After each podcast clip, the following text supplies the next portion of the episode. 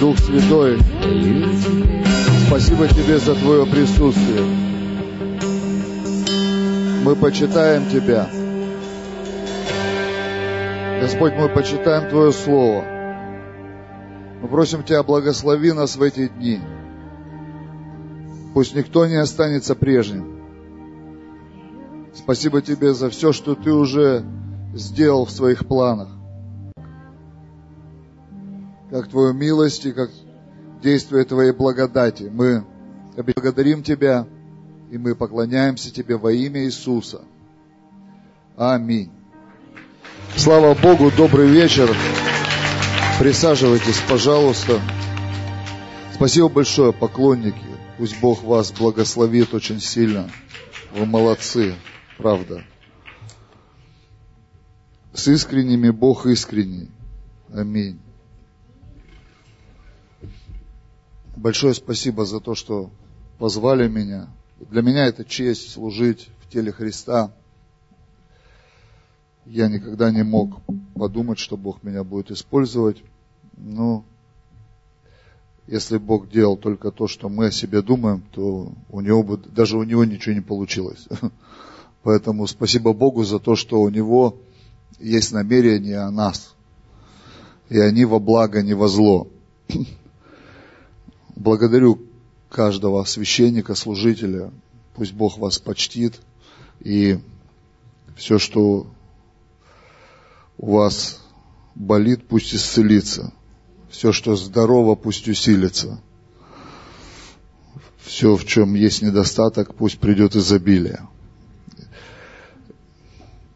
Тут какой-то портал у вас реально. Я очень осторожен в Божьем присутствии сейчас, чтобы постараться двигаться в том, что хочет делать Бог. Я очень сильно благодарю Духа Святого за то, что Он показывал сейчас, я постараюсь в этом быть. А, я увидел, когда было, было поклонение, я увидел видение, и Бог мне показал фотографию, которую я сегодня утром сфотографировал. Знаете, иногда так Бог меняет планы.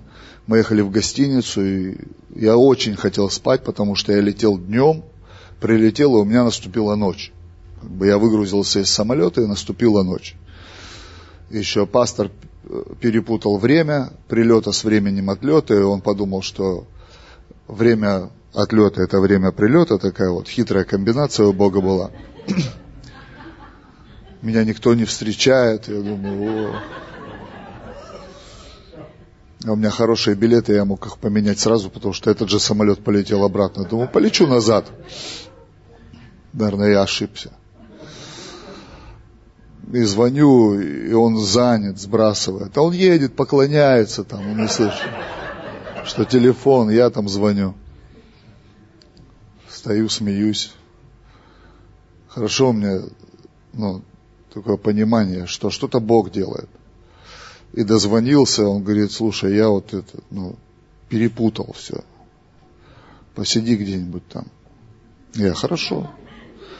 Сижу, спать хочу. Но представляете, ты ночь летел, летел целый день, летел, летел, летел, далеко к вам, реально. Лечу, лечу, лечу. С Москвы, еще до Москвы ж летел. И мы едем. Раз в гостиницу звоним, а когда ранний заезд, там еще им нужно номер подготовить. И пастор говорит, поехали пока на море съездим. Я говорю, поехали. И мы на, на море приехали, и все. Ну, когда я увидел, я понял, ну, что мне это надо было. Во-первых, я сразу начал сражаться с завистью, потому что у меня нет моря. У меня Жигулевское море есть. Есть Жигулевское пиво, есть Жигулевское море. Есть Жигулевское море пива, да, для кого-то. И оно не похоже на то море, которое здесь. И потом пастор мне начал показывать все эти ролики, как они крабов этих ловят. Я вообще просто хотел сказать, что ты делаешь со мной? Я же как ну, в грехе буду весь день, потом как я проповедовать буду? И когда мы поклонялись, и это заняло у нас еще время, где-то час, наверное, мы провели, и потом поехали в гостиницу, и все хорошо. И я отдохнул, все здорово. И когда вот мы поклонялись, мне Бог показал фотографию, которую я сфотографировал и выложил в Facebook. А, там стоят корабли на рейде. У вас на рейде стоят в бухте корабли. Большегрузы, танкеры, огромные. И я всегда в такой момент, я, ну, знаете как, кто-то верит в воображение, а я верю в видение. Я верю в пророческие воображения еще, тоже до кучи. Это тоже такое необычное явление духовное, пророческие воображения. Когда ты начинаешь воображать, воображать, воображать себе, а Бог радуется вместе с тобой, и потом ты говоришь, Господь, пожалуйста, сделай это реальностью. И вот я спросил у Господа, что это такое? Зачем ты мне показываешь эту фотографию? И я почувствовал, что Бог мне говорит, что в вашем городе на входе в ваш духовный порт города стоит огромное количество вот этих больших грузов и танкеров, танкеров которые будут не только разгружаться, но и загружаться. И не только загружаться, но и разгружаться. И танкеры перевозят топливо, а большегрузы перевозят то, что нашу жизнь ну, делает легче, какие-то грузы. Я верю, что ваш город, он предназначен Богом для того, чтобы э, вы много здесь разгрузили небесного, и вы много загрузили небесного.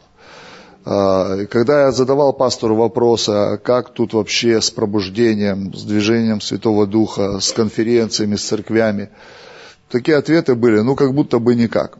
Ну, скажем так, чуть-чуть.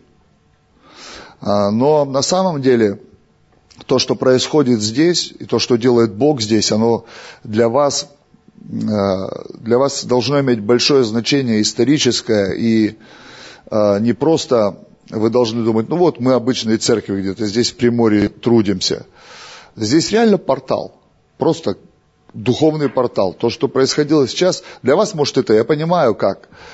Люди, бывают, приезжают нам в церковь и говорят, вау, ничего здесь у вас, как 90-е. Я говорю, в смысле, так все плохо?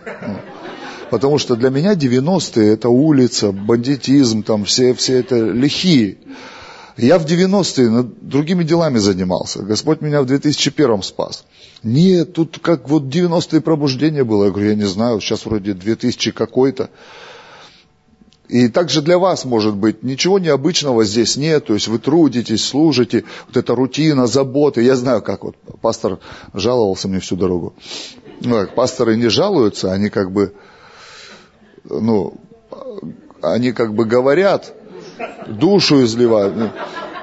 И в конце они говорят, но мы верим, знаешь.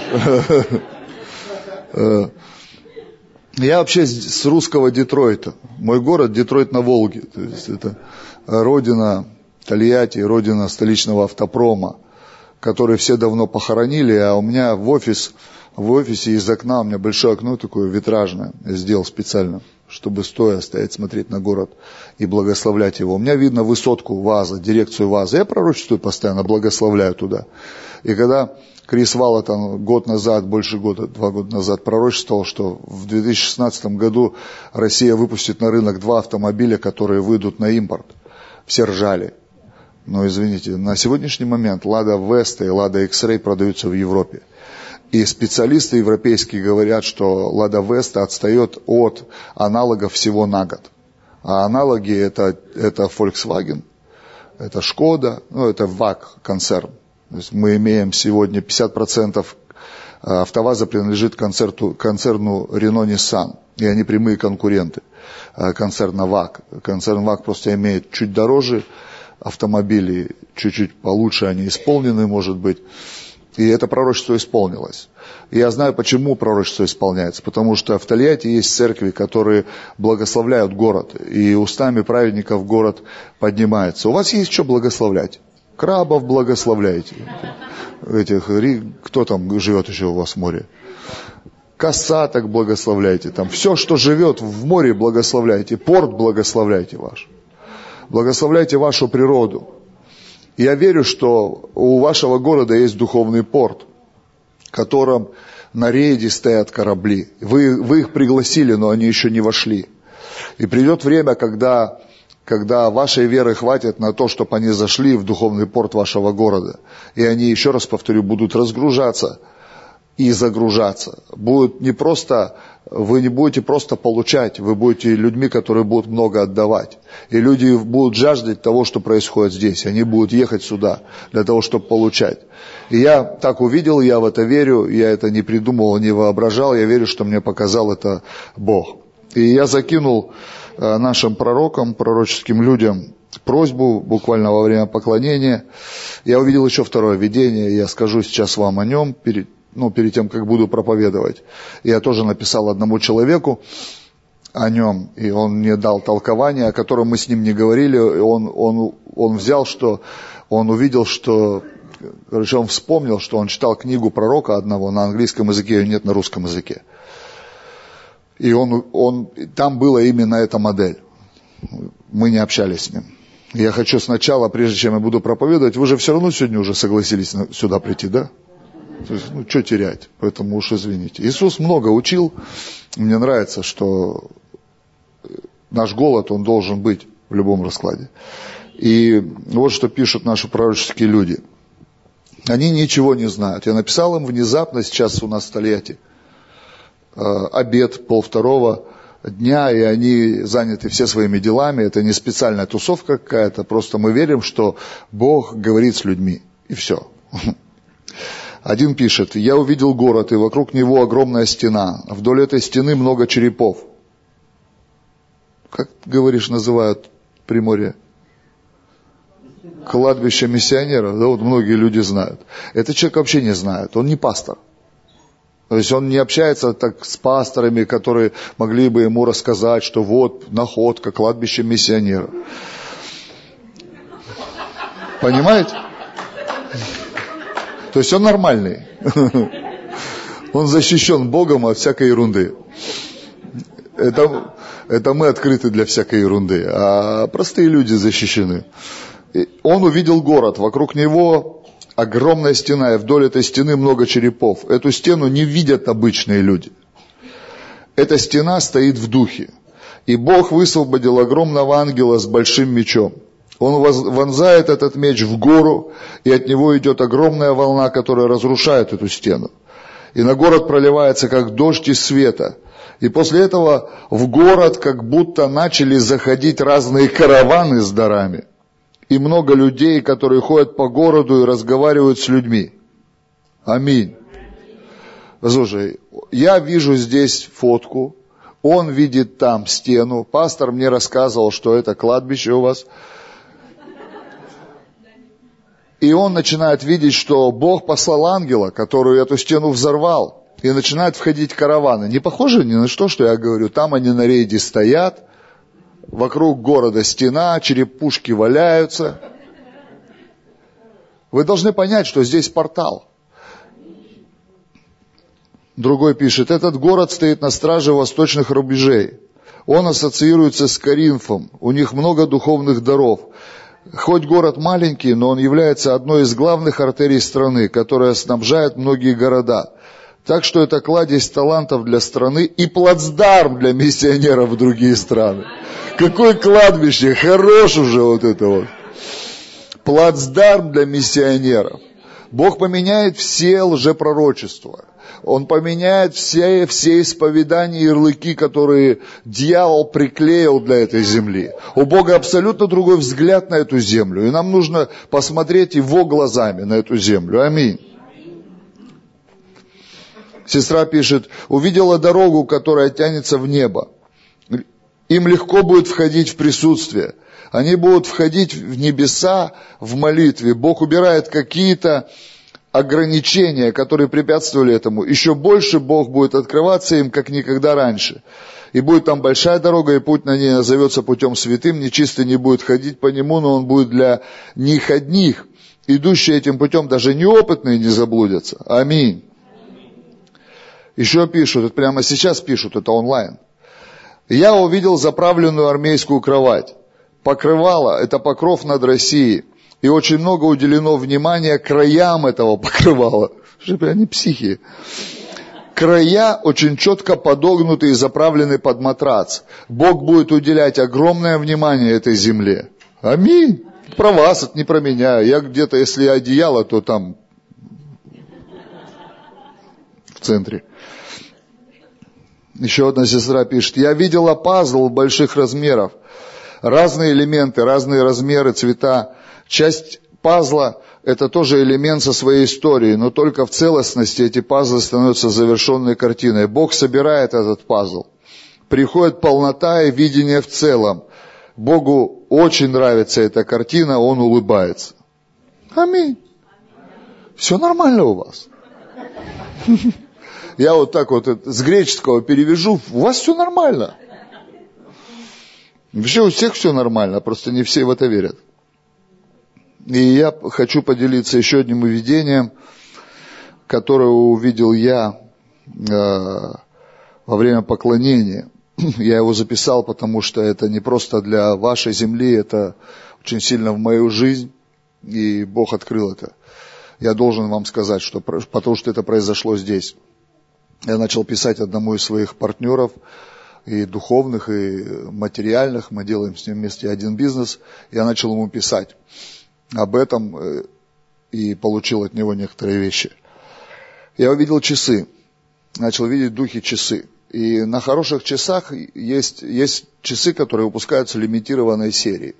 И у них сбоку, вот э, на безеле, вот здесь сбоку, с обратной стороны от э, вот этого механизма делается такая пластинка, она приклепывается, и на ней гравируется номер. Как правило, эти часы выпускаются в серии 999 экземпляров. То есть до 1000, 3 нуля. Я начал видеть видение. Вот эту пластинку на часах. И я начал видеть, что первые цифры нули, но последняя цифра была размыта. И я задал Богу вопросы, что это, Господи, почему я не вижу а, а, почему я не вижу эту цифру? Почему? Что происходит? А, ты не хочешь мне показать или что это? Я начал задавать Богу вопросы. Он сказал, ты в числе первых, но не первый. Почему не первый? Чтобы не было гордости. Ты в числе, но не первый. Я хотел бы увидеть 001, да, но Бог говорит, я так чувствую, что ты в числе, но не первый.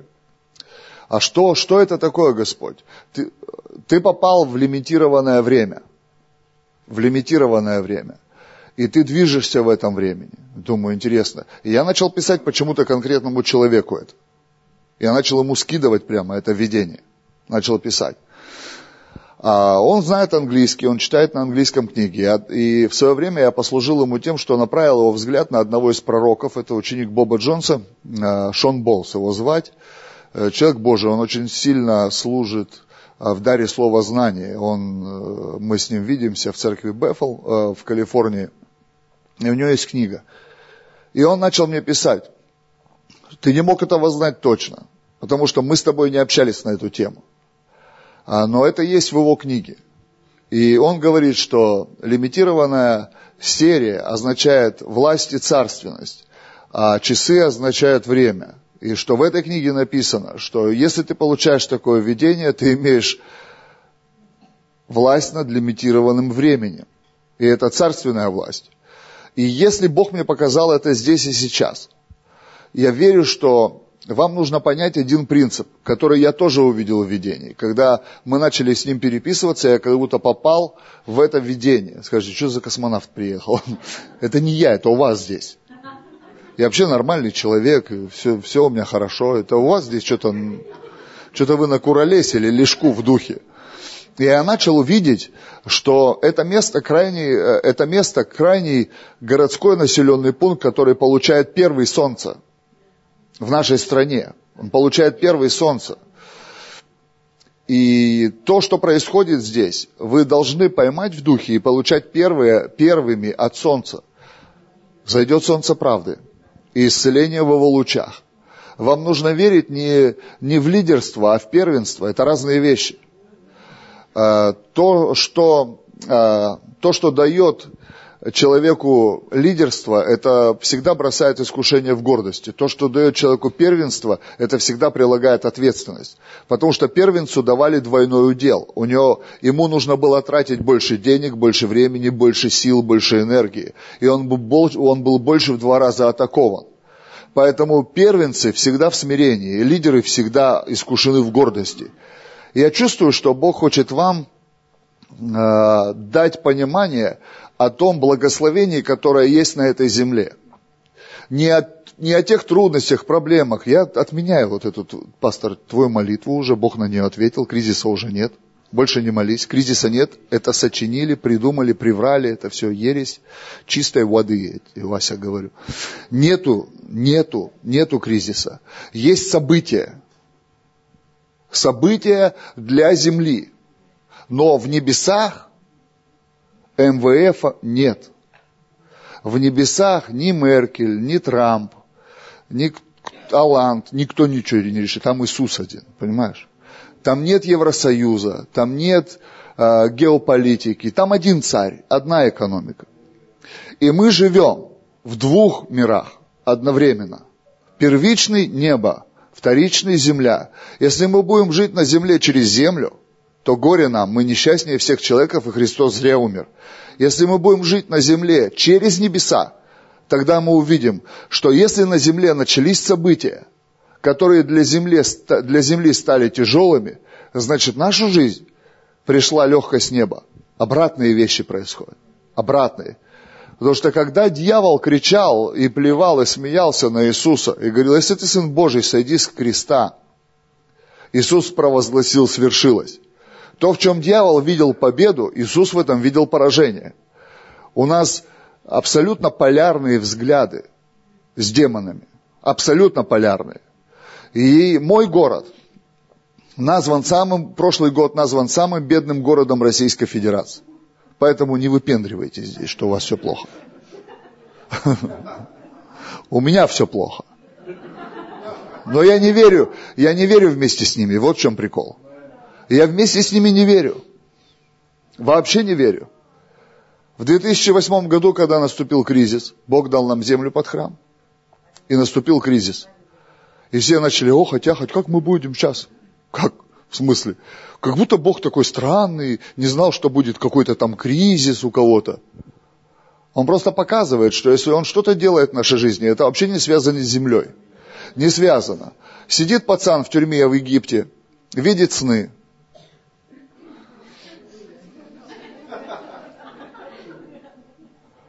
И фараон видит сны. И у фараона проблемы, сны странные. Как объяснить, не знает. Никто не знает. Слухи доходят, в тюрьме сидит пацан, сны понимает. Давай притащим его. Что за сон был? Странный сон, коровы. Худые, толстые, жрут друг друга. Бред полный. Если бы ко мне пришел человек с такими снами, я бы сказал, пельмени на ночь не ешь, и все нормально будет. Но Иосиф говорит, слушай, фараон, в, тв- в твоей экономике будут происходить странные вещи. Причем здесь коровы и курс доллара. Как связать эти вещи? Пастор, ты про что? Какие часы? Какие номерки на часах? Какие там пароходы на входе? Какие э, еще черепа, там, стены, ангел с мечом. Да, с мечом, японский ангел с мечом пришел. Большой, большой такой, в трусах борьба с умом, знаешь, с мечом. Я не знаю какой. Вот эти пророки, Боб Джонс говорит, один звонит Бобу Джонсу, говорит, же ко мне какой-то ангел приходит. Он говорит, в таких обтягивающих трико? Он говорит, да, да, да. Это Майкл, он любит такие шмутки. Ну, архангел Михаил. Он любит, говорит, такие шмутки. Ну, а что вы думали? Ну, представьте, в старое время ангелы являлись в образе людей. Они были модные. Ну, как бы, в смысле модные. Они, ну, они в тренде приходили, понимаешь? В тренде. У нас на служение однажды ангел пришел, мы собирались в ДК, у нас была небольшая церковь, меньше, чем ваша. Я начал проповедовать, только начал проповедовать, а у нас проход там, ну, в ДК вот так вот посадка, а здесь проход такой, и как бы вниз так спускается. И заходит человек странный, в балахоне в таком до пола, какие-то веревочки навязаны, бахромушки, что-то висит, шляпа-колокольчик такая, на лицо натянута вообще. И начинает вот так вот по проходу вниз чапать. Ну, служба порядка сразу, жух такие туда, к нему. А мне Дух Святой говорит, это ангел веры, я послал его в твое служение. Представь, ангел. А как же это? Огонь, там, голос, это ангел веры, сынок. Бомж какой-то заходит, значит. Доля секунды. Что делать? Ну, знаешь, если ты, если ты скажешь, это бомж, ничего не изменится. Но если рискнешь сказать, что ангел, возможно, знаешь, вот этот момент выбрать, и ты выбираешь бред полный. Я говорю, стойте.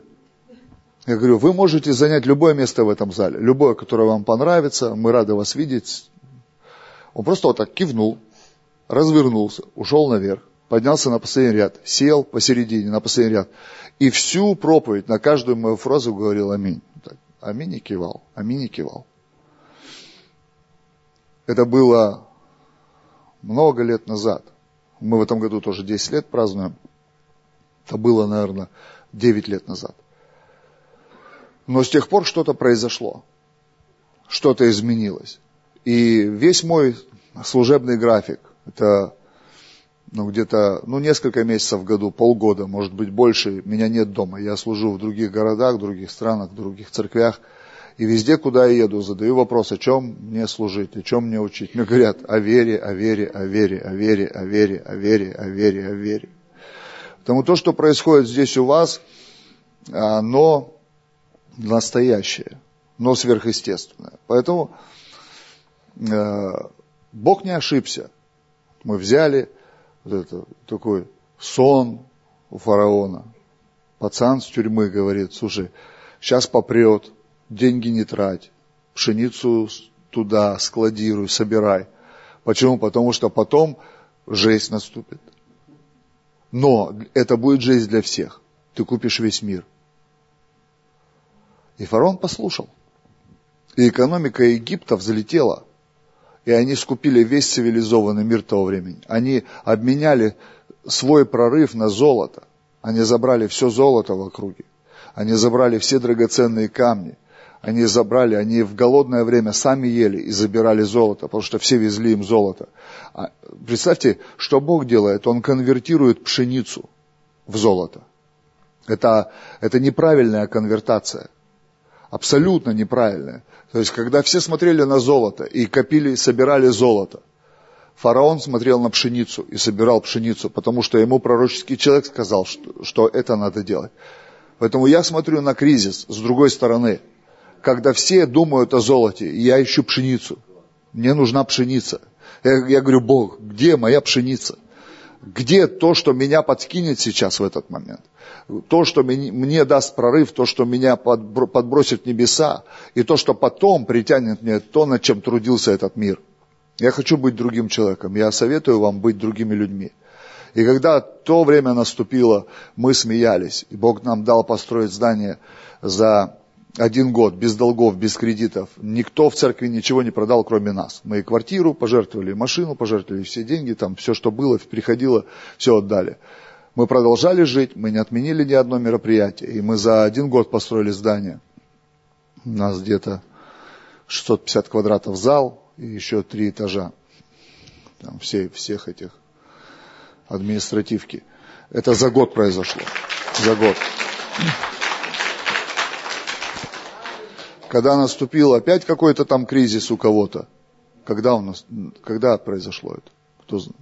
Вот сейчас люди говорят, кризис там, что, не слышали? А?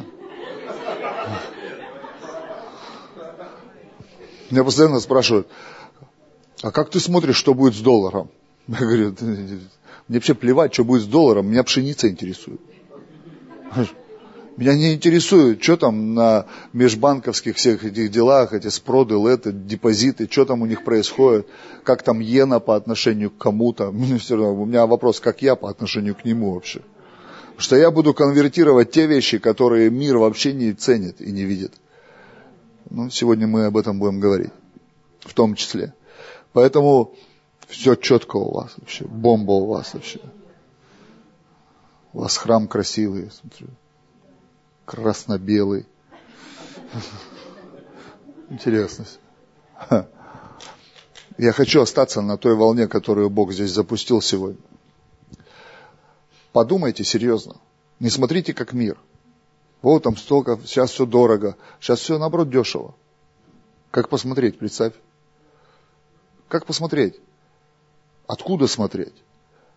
Если раньше, допустим, дом стоил 100 тысяч долларов, сейчас он стоит 50 тысяч долларов, хуже стало или лучше? Лучше. Просто откуда смотреть? А представьте, Бог как смотрит, Он вообще с неба смотрит. Ребята, вообще ничего не поменялось. У вас все здорово, я с вами, аминь. Я такое странное слово получил а, ну, для вас. Знаете, какое? Находка. Боже, находка. Бог, что мне проповедует на первом служении? Бог говорит, находка. Я говорю, в смысле, проповедую о находке. Мне здорово быть с Богом, что у него есть чувство юмора. Что он не грустный, он веселый. У меня есть картина «Веселый Иисус». Я ее первую с Кореи привез, корейский Иисус веселый. Помню, я, я к одному пастору в церковь попали, такая маленькая церковь, тысяч десять, может. И у него в офисе лежит такая пачка «Веселый Иисус». Да, конечно, корейский слегка.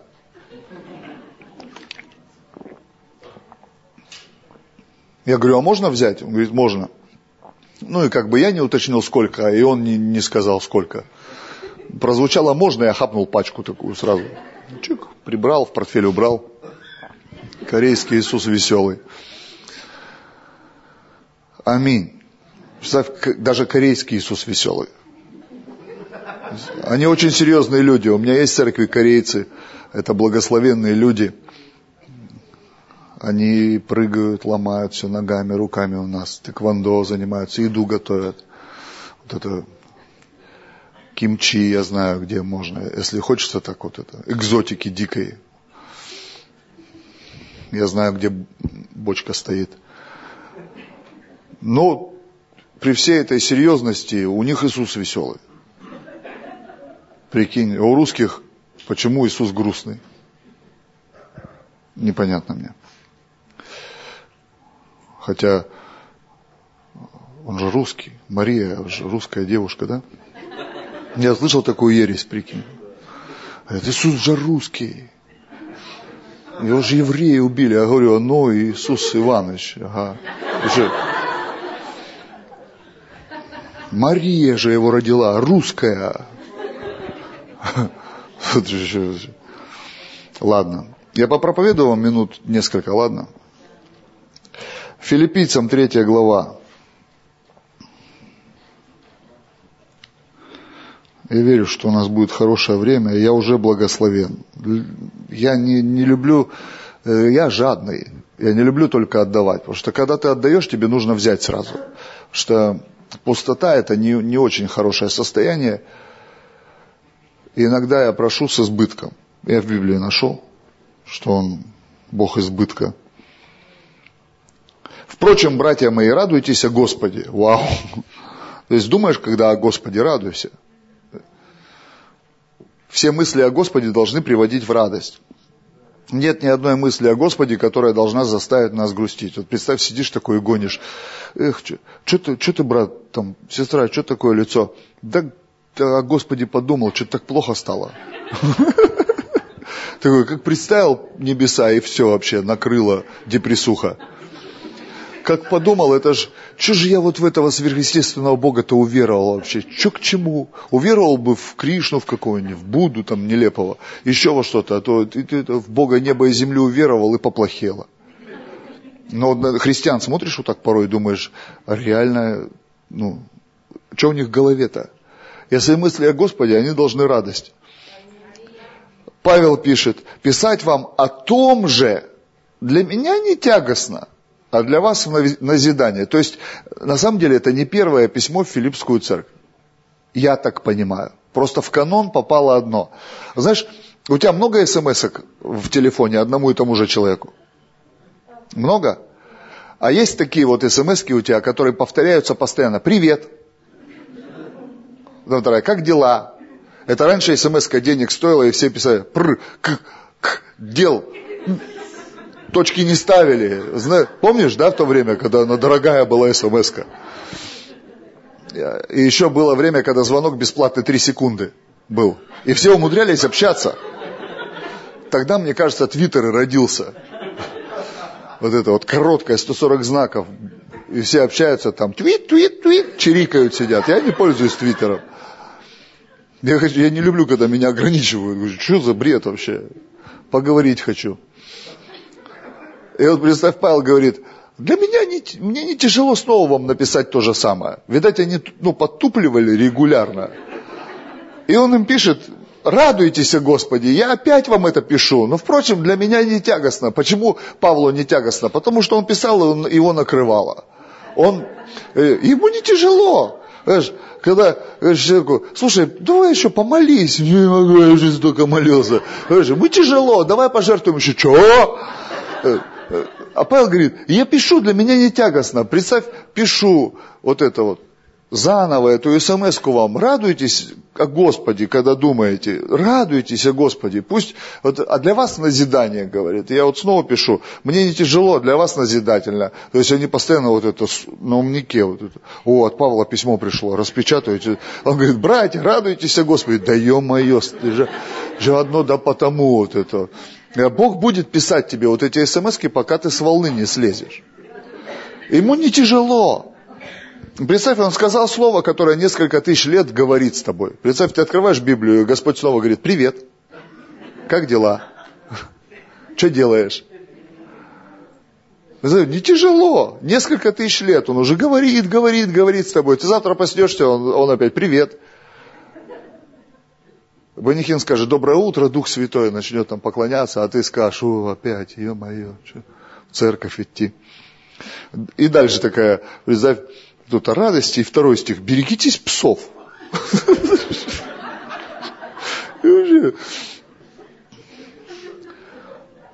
Павел интересный человек. Че? Я пастору говорю, слушай, а где тигра посмотреть? Да реально, я что, прилетел в Приморье, не увидеть уссурийского тигра, это все равно, что в Корею попасть и не поесть вот эти все ну, веселые, веселую еду всю эту. Или в Японию и не посмотреть, где там вот эти вот все вот, ну, где там жили эти все люди, самураи. Или в Тольятти приехать и на автоваз не съездить, да? Где же это все произошло, да? Павел говорит, это же радуйтесь, Господи, пишу вам. И такой хлобысь переключай, берегитесь псов. Павел, ты про что? Про собак? В чем здесь собаки? Он дальше говорит, берегитесь злых делателей. То есть псы, в его понимании, были люди какие-то. Собаки, говорит. Если люди собаки. Знаешь, эти вот демотиваторы. Я люблю демотиваторы. Видел там собака-подозревака. Видел? Видел? Вот есть люди такие, собаки-подозреваки. Вот все демотиваторы, которые есть, иногда они нам в жизни встречаются такие, только в образе людей. Ну, что, знаете, у одного там человека Божьего на палатке бомж борщ ест и говорит, не пойму, в чем развод. Ты бомж, ты ешь бесплатный борщ. Он сидит и собака-подозревака, у него режим такой берегитесь злых делателей. И дальше говорит, берегитесь обрезания. Представь, в одной строчке. В одной строчке берегитесь того, того и вот того. Берегитесь, говорит, обрезания. Это так же, как... Это, это такое же зло. Что такое обрезание? Это был такой религиозный акт, который подчеркивал принадлежность человеку к некоторой религии. И к некоторому богу этой некоторой религии. То есть, по сути, в какое-то время это было очень символично, очень знаково. Это пришло как откровение. И первый человек Божий, который это обрезание сделал, он получил это напрямую от Бога, но потом человек это обожествил. Представьте, это. Ну, чтобы вы понимали, это не, ну, я, я творческий человек, у меня сразу все в образы. Вот это, как бы он обожествил. Вот это. Понимаете? Вот это, вот это кольцо кальмара, выброшенное он обожествил. Какие мы, а? Вот какие мы люди? Мы обожествляем ерунду всякую вообще. Ерунду. Мне, знаете, я вот живу так, я смотрю на людей, когда люди обожествляют молитву. Это то же самое, как обожествить, обожествить обрезание. Когда люди пост обожествляют. Тут ходит такой уже спирохета Ивановна. Духовная! Говорит, сестра, слушай, тебе есть надо. Причем срочно, быстро и много. И часто. Это не духовно вообще. Не духовно так выглядеть. Потому что муж должен радоваться, а не переживать за тебя каждый раз. Ему отношений хочется, он боится, что эти отношения закончатся не начавшись. Потому что вот эти косточки хрустнут и все. И воскрешать придется, пастора звать. Когда люди жертву обожествляют, десятину обожествляют. Вот это столько копий в слово. Надо Богу десятину отдавать или не надо. Я вот верю вообще очень просто. Очень просто. И надо, и не надо. А почему не надо? Потому что надо гораздо больше, чем десятину. Потому что десятина это всего лишь первый, первый мой шаг в доверии Богу. Я, я услышал, Иисус сказал, это надо делать. Я говорю, хорошо, буду делать. А что еще надо делать? Там много чего надо делать. Много, надо толпы людей кормить, надо здания строить, 21 век, надо то, то, то, то, то. На все нужно деньги. Хорошо. Не обожествляйте духовные приемы, вот эти все штучки-дрючки. Поклонение не надо обожествлять. Я приехал в Бефел, помню раз. Представь это, вот, Бог сказал, он верный, ну пойдешь до края земли. Прикол в том, что я на тот край земли быстрее попал, чем на наш. Это не патриотично, да? Иисус не патриотичный вообще. Почему он не учел мои российские корни, да, вообще? Почему? Он сначала меня привел в Америку, на край земли, в Калифорнию, на океан, а потом он привел меня сюда. Потому что Иисус не политик вообще. Он не политик, он царь всех царей. И я попал в Бефл такую, а там 12 часов разница с моим домом. То есть там вообще все на бикрень. Если здесь на бикрень чуть-чуть для меня, то там вообще полностью на бикрень. То есть там, когда все встают, мы все ложимся спать. И тело твое, оно же не в курсе, что надо вести себя по-другому. Ты его заставляешь, а оно говорит, ты что гонишь, надо спать. И мы пришли, и поклонение началось. И мы такие стоим русские обожествившие поклонение. Шарабараба, рабабабаба. Стоим вот это вот, поклоняемся своему поклонению. А внутри мысли, вот бы сейчас сесть. Дьявол, шайтаном она, вон! рабаба, духовная брань сразу такая, плоть смиряешь такой, щипаешь, надо попаститься, а плотской. И опять такой, раз попустила, стою, стою, прорвался, поклоняюсь своему поклонению. Опять мысль, вот бы сейчас сесть. Что за мысль? Я только раз по сторонам. Смотрю, смотрю, люди сидят какие-то. Думаю, ну ладно, пасторская конференция, думаю, если уж и я плотской, то не один. Не обратят внимания, знаешь, не начнут это взгляды бросать, знаешь, там ашеры злые ходить, что сел там. Проповедник про меня не начнет проповедовать. Я потому что не на первом ряду, а там на первом ряду кто-то сидит. О, думаю, нормально. Я такой раз такой сел. Сел. Поклоняюсь своему новому поклонению. Знаете, мне так хорошо стало. Я вдруг, знаете, у меня такие чувства были. То есть до этого, когда я поклонялся своему поклонению, я мучился стоял. Мне плохо было. Я сражался с кем-то, с дьяволом сражался, с плотью сражался, с, с часовым поясом сражался. А тут я благодарить Бога стал. Прикинь, меня как накрыло. Я говорю, спасибо тебе, папочка. Так классно, что я могу сидеть, и гром не грянул, и пол не разъехался, и ашеры с нунчаками не прибежали по башке, не понадавали. Все хорошо. Сижу такой, думаю, какой кайф. Сейчас бы разуться. И ноги вытянуть. Знаешь, а там проходы широкие, специальные. Это потом я понял, почему.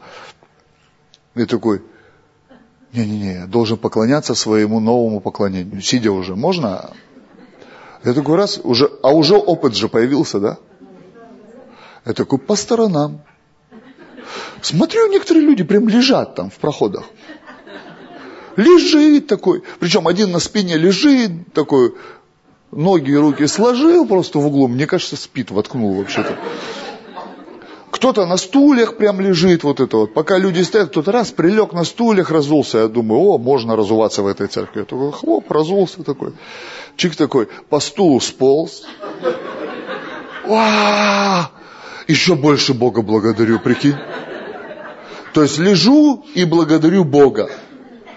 Представьте следующая мысль. Вообще адская. Вот бы кофе сейчас. Я реально сказал, сатана пошел вон. Но опыт, уже появился опыт. Я по сторонам, и вдруг я вижу, что некоторые люди едят даже сидят. У них какие-то чебуреки с собой там американские эти, шрудят они там все это. И все нормально у них. Я думаю, ну и ладно. Я назад оглядываюсь, а там столики такие стоят с кофе-брейком. Я думаю, ну я полностью святой человек, пошлю жену. Знаете, почему женщин вперед пропускают? Это старая древняя традиция. Люди, когда в пещерах жили, в пещерах иногда жили медведи. И чтобы проверить, занят дом или нет, как бы, женщин же больше, чем мужчин. Дорогая, иди там это, посмотри. И как бы, если вышло, все нормально. Если не вышло, пойдем искать другую пещеру. Переночевать. Я говорю, слушай, сходи, пожалуйста, это, там, ну, наверное, кофе там продают. Она мне приносит кофе, печеньки какие-то, все бесплатно. И я вообще лежу, пью кофе, жую печеньки. И потом я вообще заснул. И меня разбудили на проповедь. Я проснулся. Как мне классно. Господи, спасибо. Кофе еще стоит. Проснулся, сразу кофе попил. Проповедь послушал. И я понял, берегитесь обрезания. Берегитесь обрезания. Берегитесь обрезания. Мы сейчас, у нас сейчас свое обрезание. Две веселых песни, одна грустная. Пастор в промежутке выскочит, деньги отберет.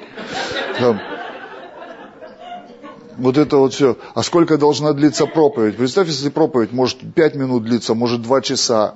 Нет, надо 40 минут, потом мозг отключается. Что, биоробот, у тебя батарейка, что ли? Мозг отключается. Начинаются вот эти схемы. Вот это 7 прыжков пробуждения, 18 там поползновений в процветание. То есть, у нас все, бум, обрезание, кругом, куда ни сунься, везде вот эти кочерышки. Куда, куда, туда, там обрезано, сюда, здесь обрезано, туда. Я уже устал, Бог, почему? Не хочу я, я хочу поклоняться Тебе, я не хочу поклоняться поклонению Тебе, я хочу поститься для Тебя, я не хочу поститься для поста, потому что, ну, правда, зачастую мы постимся, жертвовать я хочу для Тебя, я не хочу жертвовать ради жертвы, десятину отдавать из десятины, я хочу, чтобы это наши с Тобой отношения были. И когда ты обрезание из своей жизни убираешь, ты начинаешь кайфовать и благодарить Бога за то, что Он Бог, нормальный, адекватный. Аминь.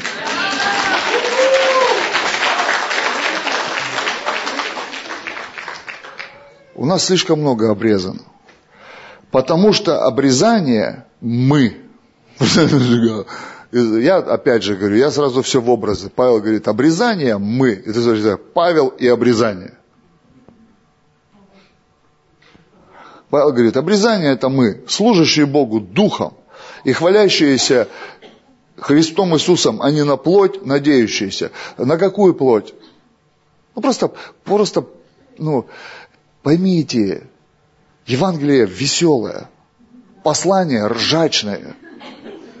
Ну, на какую плоть? А? На обрезанную.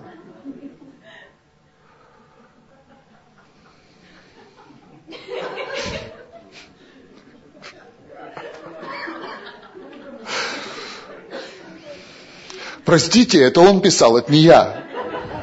Вы просто не видели толком то, что он писал. Если ногти подстрижены, а плоть обрезана, я лучше на Иисуса буду надеяться, чем на эту обрезанную плоть. Какой крутой Иисус, да? Слава Богу. Слава Иисусу Христу. Павел говорит, мы настоящее обрезание, мы. Мы, кто приносит истину, мы, кто приносит свет, мы, кто приносит помазание, мы, кто приносит вдохновение. Что вы надеетесь на какую-то обрезанную плоть? Ну зачем? В чем надежда? В чем? В чем? Павел говорит, хотя я могу надеяться на плоть. То есть для них уже плоть стала такой оплотом жизни. То есть, если есть вот этот духовный паспорт, каждый, каждый день ты можешь видеть, о, у меня есть надежда. Какая надежда? Ну, как бы я вижу свою надежду каждое утро. Встал, пошел на надежду, посмотрел, вдохновился. Как будто я вам не Библию читаю, смотрите на меня таким взглядом. Павел говорит, не на плоть обрезанную надо смотреть и вдохновляться, а на Иисуса смотреть и вдохновляться. А я могу, говорит, надеяться на плоть, обрезанный на восьмой день, из колена Вениаминова, еврея это евреев, по учению фарисея, по ревности гонитель церкви Божией, по правде закона непорочен, что для меня было преимущество, то ради Христа я почел читаю, да и все почитаю читаю ради превосходства познания Христа Иисуса Господа моего. Для Него я от всего отказался и все почитаю за ссор, чтобы приобрести Христа. Засор. В некоторых переводах это слово сор означает собачьи какашки собачьей какули. Там он говорит, берегитесь псов, а здесь, говорит, псы гадят. И многие эти какашки превращают в опору надежду, надежду жизни. А многие превращают в опору и надежду жизни подрезанный, подрихтованный мужской идентификатор личности. Он говорит, Иисус и вот этот мусор, собачьи фекалии, Иисус и вот эта вот обрезанная плоть. Ребят, вы что? Вы чему поклоняетесь? Вы на что делаете фокус? Человек вдруг увидел определенные вещи, которые мешали ему быть с Богом по-настоящему. Он поклонялся, он поклонялся религиозным формам. Он поклонялся тому, что сами люди придумывали, удаляя себя все дальше и дальше от Бога. Если Бог хотел видеть их сердце в том, что они делали скинию, потому что Моисей делал скинию, в этом было сердце его. Потому что он во всем спрашивал Бога, а крючки какие, а колонки какие, а пульт какой, а клавиши какие, а комбик какой, а какие микрофоны, а какие шнуры, а какие разъемы.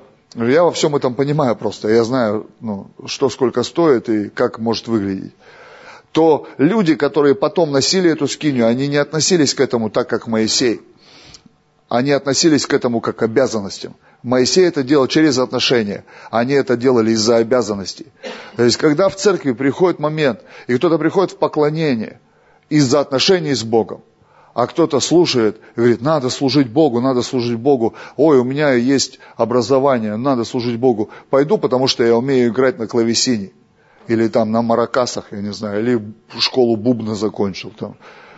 И идет человек. И ты чувствуешь разницу, когда человек идет из-за отношений, когда человек идет из-за знаний, из-за того, что надо, из-за того, что... Это, когда ты можешь видеть Ашера, вот у вас, слава Богу за вас, я аж это хочу с вами сфотографировать, своим послать, чтобы они поняли, как нужно служить Богу в службе порядка. Когда, вот это просто джентльмены Иисуса Христа, знаешь. Когда подходишь к этому моменту, и кто-то наоборот приходит такой, знаешь, любит естественные запахи изо всех мест причем.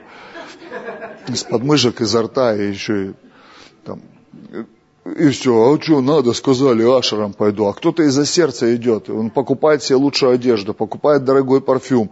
Он, может быть, в течение недели будет вести себя по-другому, но в церковь придет, как Дэнди лондонский. Это правда. Или пастор, вот, надо кому-то пастором стать, буду я, ладно, и ходит такой, мучается. Или евангелист, знаешь, такой, не, не понимает вообще ничего, выучил вот эту форму и пошел людей мучить по находке. Иисус евангелист был, так он, он приходил на вечеринки, просто тусил с ними и все. Его называли обжора и пьяница. А у нас, знаешь, у христиан такие вопросы. А что у тебя сигаретами пахнет? Ну, собака подозревака сразу.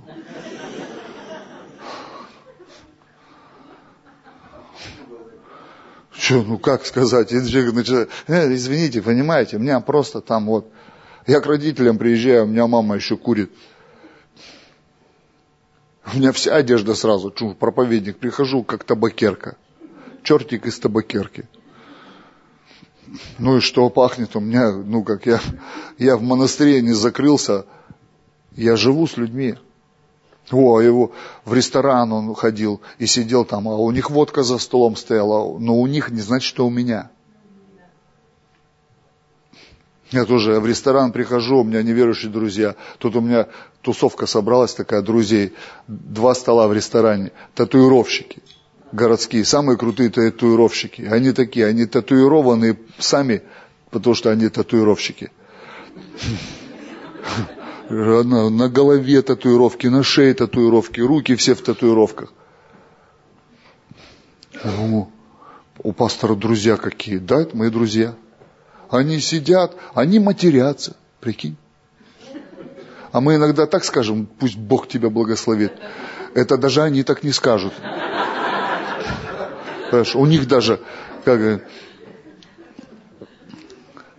когда школьная учительница Клавдия Ивановна упала в открытый люк, сантехник Петрович многое записал в свой блокнот нового.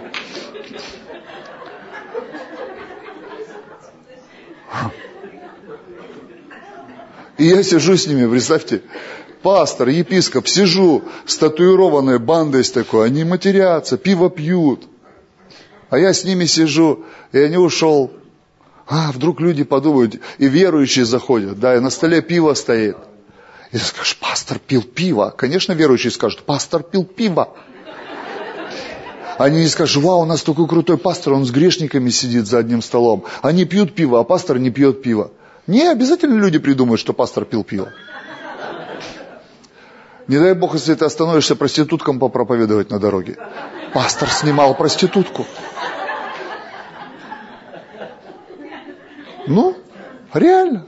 И каждый раз едешь и думаешь, проповедовать проституткам или нет. Вроде Иисус блудницам проповедовал, а ты если... И у тебя раз репутация. Ты поклоняешься своей репутации. У тебя есть свое обрезание, ты уже такой с репутацией. Тебе уже нельзя. И ты придумаешь себе доктрину, не подавайте повода ищущим повода. Да послушай, ты будешь просто дома сидеть на цепи, они придумают, что ты мазохист. Реально, ты полностью осветить себя захочешь, пояс верности оденешь, на глаза шлем верности, в уши затычки верности, в нос тоже турунды верности. Везде у тебя со всех сторон полностью духовная безопасность. Про тебя придумают. Знаешь, что придумают? Если бы вы видели его мысли. Поэтому расслабьтесь, все нормально. Павел говорит, и найтись в нем, не со своей праведностью, которая от закона, но с той, которая через веру во Христа, с праведностью от Бога по вере. Павел говорит, я хочу найтись, находка, находка, я находка, ты находка, мы в находке, мы находки в находке. Мы не жулики на сходке, мы находки в находке. Рыпанем? фристайл. Кто-нибудь бит может сделать? Сейчас легко я могу. Это правда.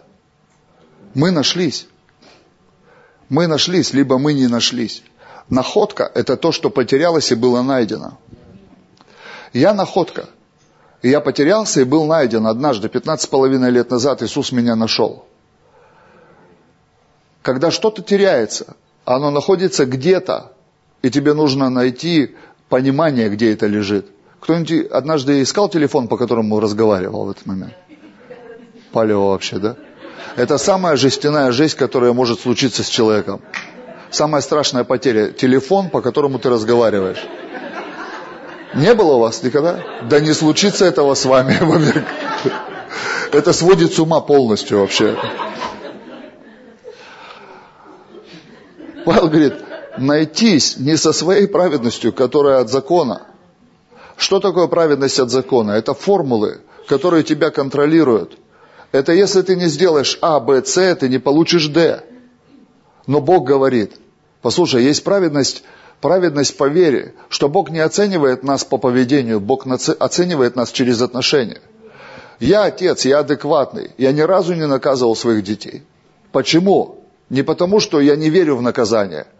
Я верю в то, что можно отменить надвигающееся наказание. И я объясняю им, что вы можете быть наказаны за это. Но если вы исправитесь через отношения со мной прямо сейчас, я могу отменить наказание. И это воспитывает их еще лучше, чем наказание.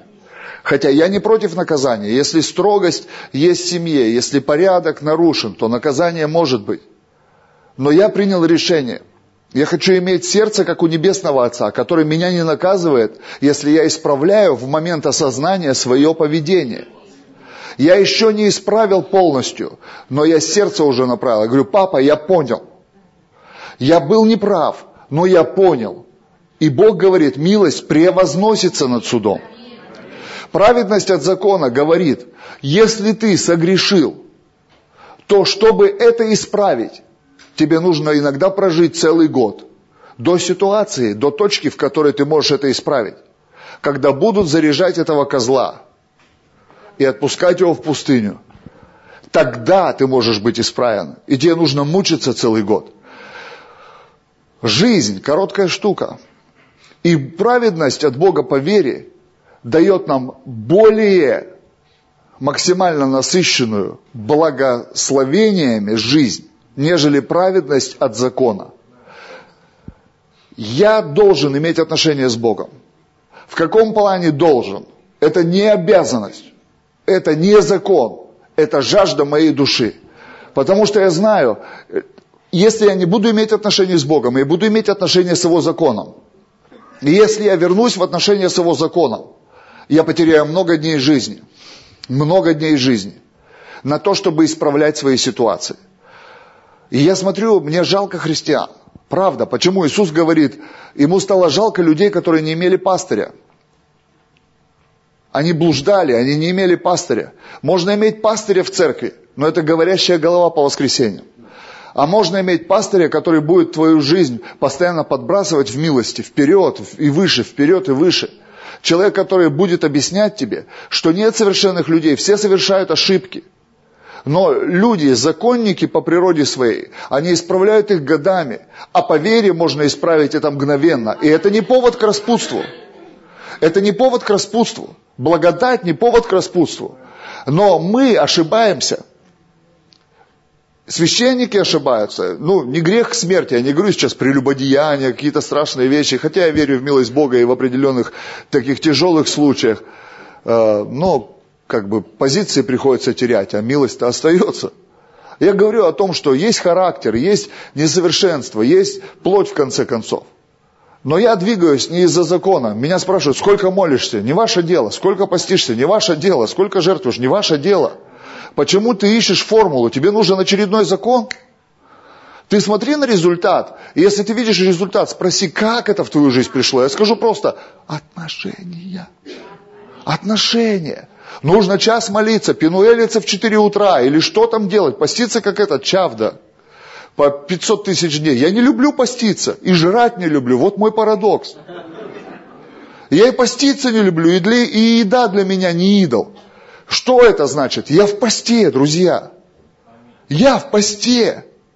Потому что еда для меня не идол.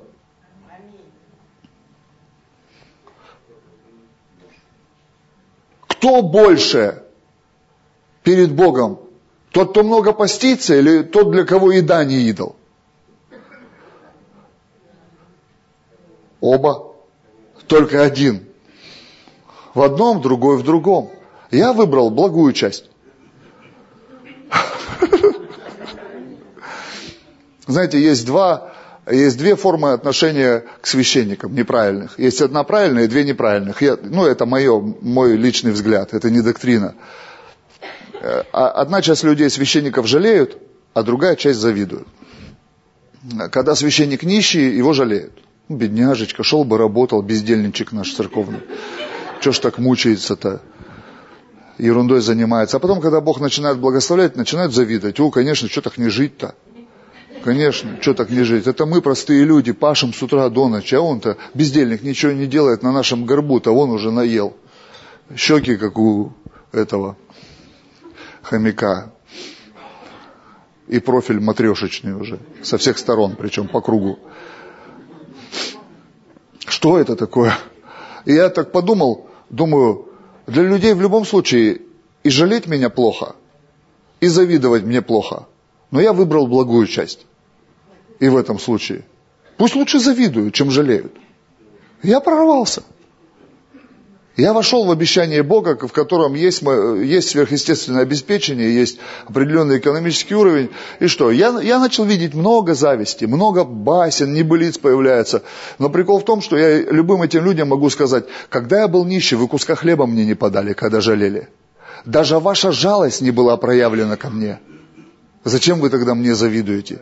Исправьте сердца двоедушные. Я был нищий, вы куска хлеба мне не подали. Вы мне машину развалюху не купили, Лада Land Rover 2105. Вы не помогли ни разу моей семье съездить в отпуск. Вы не одели ни разу моих детей в школу, не собрали им рюкзак. Этого не было ни разу, поэтому извините. И там вы не были с Богом, и здесь вы не с Богом. Я не хочу иметь обрезание в своей жизни. Мне и так нравится. Я хочу иметь отношения с Богом, которые я боюсь кого-то пускать со своим обрезанием. Постоянно приходят эти обрезанные начинают тебе навяливать, да, в простонародье говорят. Что вот это, ты вот так делай, вот так надо делать, поклоняться надо вот так. Есть одна песня у этого, как его, что вышибло пробки, про Магадан, который пел, Вася Обломов – о, это же мирская песня. Ух ты. Ну да, как бы человек не, ну, грешник. И у него есть песня такая, там, письмо называется. Там, Дорогой Вася, я снеслась. И там пишут ему типа слушатели. Говорят, и там припев такой, песня должна быть грустной и простой. Вася, давай о насущном спой. Там и люди, его толкают, там, научают, как, как нужно петь. Он такой вот крик души он выразил так. И вот меня всегда поражает. Ты живешь, живешь, Бога любишь, Богу служишь, общаешься с Ним. Как там получится? И потом кто-то приходит со своим обрезанным упованием и говорит, вот посмотри, как жить надо. Ты смотришь, «А я не хочу так. Я берегусь этого вообще. Я не хочу, зачем? Я хочу поклоняться, как я поклоняюсь. Как сказать, если я скакал во время прославления, ну, может, у меня скакалка там этот, режим. На некоторых людей смотришь, у них только заиграло, ну, все. Причем они одинаковые. У, у. У христиан же два основных танца. Вы знаете какие? Побежали, побежали и убей комарика. Два основных, понимаешь? И когда начинается, вот как сестра сегодня там, началась, это вообще это... Как, вы знаете, что Элвиса Пресли из церкви выгнали? Когда он, видать, нач, начал там вот это вот все, его выгнали из церкви просто. И все такие смотрят, о, а так можно танцевать? Можно, и вот так можно, у вас же морской город. Эх, яблочко, куда ты котишься? И так можно танцевать. Там. Так можно танцевать. Какая разница? А кто-то может стоять не танцует, понимаешь? Но он так Богу поклоняется. Вот мы. Как ты можешь оценить? Ты, оценить? Со своим обрезанным прибором придешь измерительным.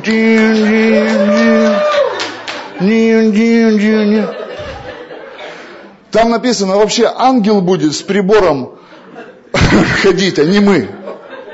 Читал в Библии? Я читал. Придет ангел с прибором, но у нас мы с прибором постоянно с обрезанным своим прибором ходим.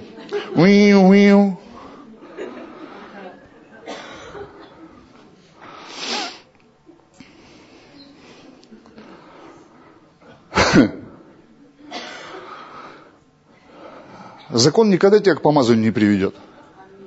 Никогда. Хочешь помазание? Выбрось все формулы вообще на мусорник все штампы. Я помню, люди такие бывают, встречаются такие, «А у меня весь модобука дома есть. Я говорю, прям весь собрал, что ли? Пазл модобука. Я говорю, ну и что? Что изменилось? У меня Ледяев весь есть, у меня там тот весь есть, у меня там тот весь есть. И что? Что толку? У меня кот есть. Думаю, кот. Полосатый.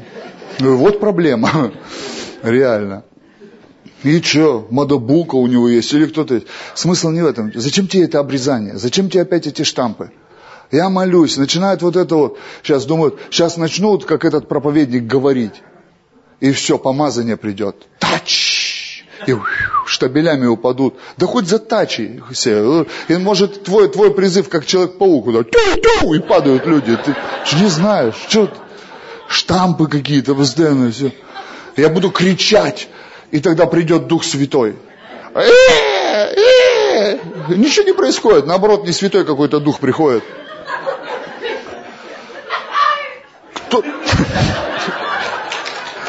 Кто-то еще что-то, а я буду, я буду шары закатывать. Там. И, Просто будь собой, ну расслабься. Бог-то знает, что ты в этот момент делаешь, кукольный театр. Пропала Мальвина, невеста моя. Выходи из этого бреда вообще. Будь собой, все нормально. Вот это меня постоянно парит. Я прославлению запрещаю залом общаться. Вы что здесь это? Вы не этот, как его? Без тебя, без тебя. Как его звать? Стас Михайлов. Э, вы здесь или нет? Давайте поднимем руки. Не хочу! Что ты до меня докопался? И все такое уже.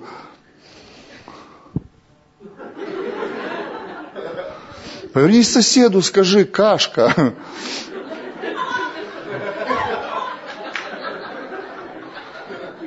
Вы с Богом общаетесь, и я, меня накроет, когда я увижу, что хоть здесь с Богом кто-то общается, я тоже захочу. Откуда мы это взяли? Штампы. Мы где-то увидели что-то обрезание. Кто-то придумал, должно быть так, надо все. Не, я не против, когда накрывает, когда движуха начинается, там, веселуха, там, ураза, байрам. Когда вот это вот все классно, но когда поклонение, ты что меня в свою спальню тащишь? Зачем? Зачем? Ты там как царь Давид перед Господом. Зачем ты меня туда поволок? Я ж как Мельхола могу накура... набазарить на свою голову. Зачем? Лучше давай, я не буду видеть, что у тебя там, а ты не будешь видеть, что у меня там. Давайте оставим вот эти вот обрезанные штуки обрезанным. А мы со своей праведностью от Бога по вере как-то справимся с этими вещами. Аминь. Не смотрите ни на кого. А вот там, в России, где-то там. Ребят, я по всей России езжу. Я еще раз повторю. У меня полгода, больше полгода меня дома нет. Больше полгода дома нет. В некоторую Россию вас привести, вы оттуда ломанетесь, побежите сюда и будете петь «Я счастливый, как никто». Вот здесь. Вы упадете вот просто на въезде у вас вот это памятник стоит, находка вот эта там женщины какие-то, олени там какие-то, кто-то там нарисован, вылеплен. Вы упадете там прямо, землю будете целовать. Вообще, вы поедете на грязный пляж. Вы говорят, есть чистый какой-то пляж. Меня сегодня на грязный привезли. Приведете туда, будете обнимать этот песок. Вообще, этих чаек обнимать. Я вам серьезно говорю, хватит. Вот эти спидометры выключайте религиозные, не нужны они никому. И еще раз повторю, праведность от Бога по вере это, неправ... это неправильные поступки, это правильное сердце. Это когда ты в поступках несовершенный, но ты исправляешься в этот момент, когда у тебя сердце правильное. Наорал на человека. Ну, извинился. А мог бы не орать. Ну, ты знаешь, в той ситуации не мог. Ну, потерпи на мне. Ты же тоже бубнишь сейчас, а мог бы не бубнить. Мог бы тоже разобраться со своим сердцем и тысячу рублей мне благословить. Я ж тебе как послужил-то сейчас? Ты ж смирялся, говоришь. Так через меня ж. Я инструмент, я рука Божья. Посей в меня. Ладно. Потерпите еще меня минут несколько или все? Я могу сказать, все, хватит, уже вон проповедовался, пойдем уже домой. Или куда там, закат встречать. А, уже закатилась, восход. Евангелие от Матфея, 17 глава, с 24 стиха.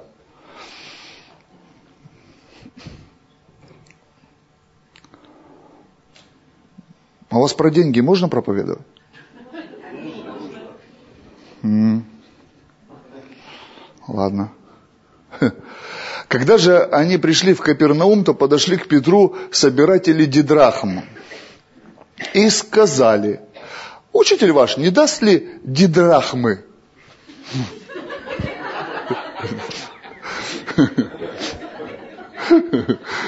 А учитель ваш не даст ли Дидрахмы?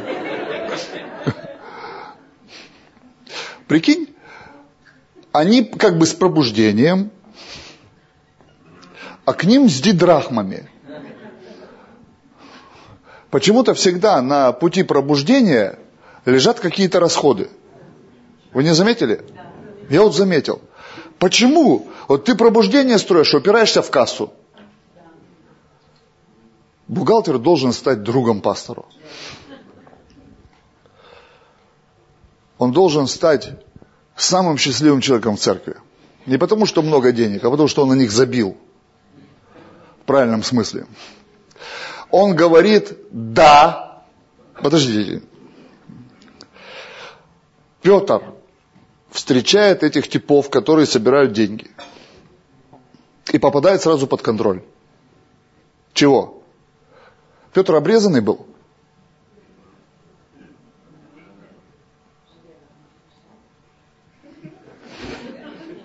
Но уже ходил с Иисусом. Иисус обрезанный был, но манал все эти религиозные порядки уже.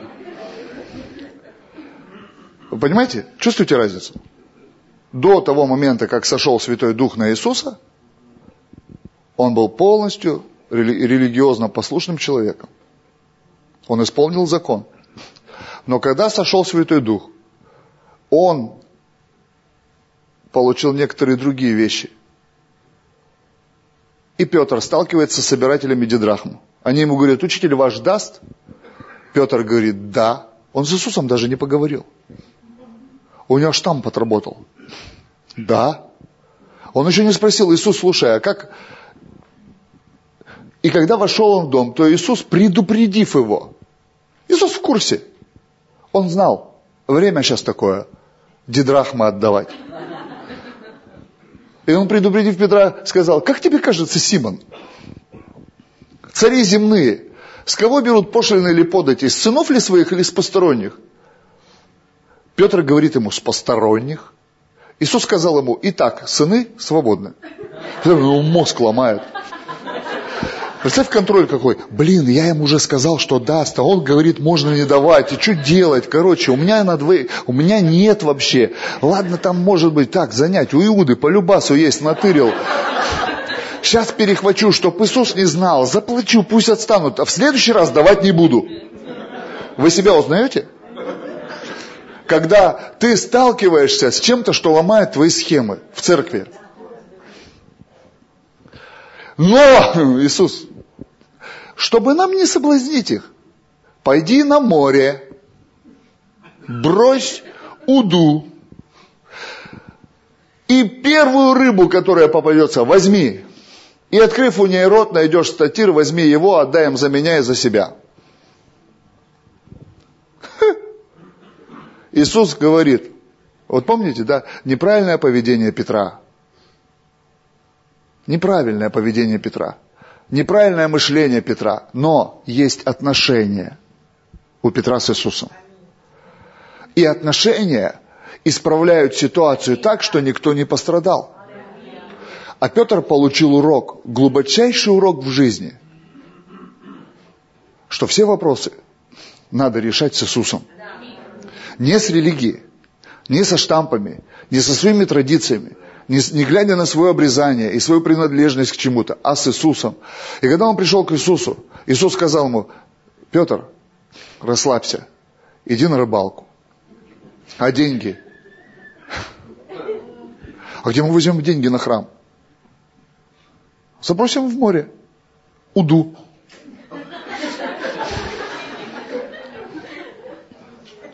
Почему у нас мышление, как будто мы не вошли в дом с Иисусом?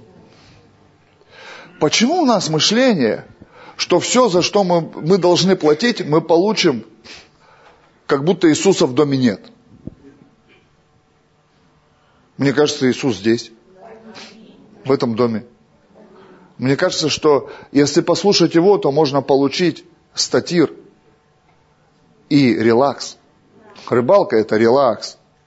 А статир – это тупо деньги, которые будут заплачены за то, чтобы целый год тебя не трогали. Экономические вопросы больше всего напрягают нас и меньше всего напрягают Иисуса. Один раз у нас была конференция, и мне жена всегда говорит, у нас много гостей приезжает, пасторов, 50-60 человек только пасторов бывает. И мне жена говорит, а мы всегда, ну, чтим какое-то количество гостей вечером, мы приглашаем их все в дом, мы покупаем дорогую еду, мы кормим их, благословляем, ну, тех, кто проповедует, и каких-то еще. Мы не можем всех привести в свой дом, мы уважаем, чтим, и где-то в какой-то день мы кормим всех, но по вечерам обычно мы идем таким узким кругом, кругом в дом Симона Кожевника то есть мой. Иисус всегда говорит, идем пожрем, ты говоришь, куда? Он говорит, к тебе. Мне это нравится. Это честь принимать Иисуса. И вот э, жена мне говорит, ты людей много не бери там, потому что мы, там, ну, мы заказали в ресторане, у нас там еще своего ресторана не было, мы заказывали у друзей в ресторане, заказали еду, и, а я всегда, она знает меня, что меня когда накрывает я, там, под шофе духовным, я начинаю, а, пойдем, там, это, ты забываешь, что у тебя ограниченное количество, пространства и так далее. И я назвал толпу людей, и она ко мне подходит, говорит, слушай, ты народу назвал, у нас, у нас не хватит, у нас всего там 13 рыб, заказано, и мясо сколько там, ну, 20, там, 5 человек, а я что-то там понабрал народу. Я говорю, ну, да, я говорю, дорогая, да все хватит, все четко вообще. Мы не будем есть. Она говорит, даже если мы есть не будем, не хватит. Да, все нормально, Бог устроит. Хорошо, когда ты не опускаешься на этот уровень паники, знаешь, нам не хватит, у нас все, там рыб 13 штук. Общем, фишка в чем была? Это заказывали в ресторане. То есть закупщик получил администратора заказ на ряд, получил деньги в количестве ровно купить поштучно рыбу на базе. И он поехал, купил специально нам этих 13 рыб, потому что их не было на тот вечер в подаче. То есть вообще не было ну, на отдачу в ресторане этого блюда, это мы заказали. Он привез этих 13 рыб, их разделали, повар отчитался. То есть вся эта цепочка э, отчиталась. И в конце на отдаче уже администратор запаковал и последнее, ну, выдал по чеку. 13 этих рыб привезли в контейнерах, в этих, в боксах во всех. Ела, короче, мы насчитали 15 скелетов и еще две целых осталось несколько моментов контроля. Последний контроль – это сестры, которые служили и сервировали стол. Они говорят, мы, мы доставали, их было 13, 13 контейнеров, в которых лежало по одной рыбе. То есть в нескольких пунктах было удостоверение в том, что их было 13. Но скелетов было 15, и еще две осталось. И на следующий день мы пророка кормили сверхъестественной рыбой еще. Почему? Потому что когда Иисус в доме, рыба приплывает с баблом во рту.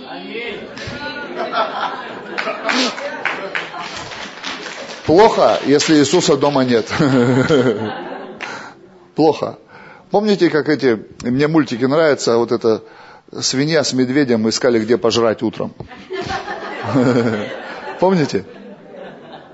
Медведь в простоте, он знает, дома голяк, а он говорит, пойдем, идем, и этот поросенок говорит, тема четкая, с утра пожрать, куда идем, к тебе? Он говорит, у меня тоже ничего нет.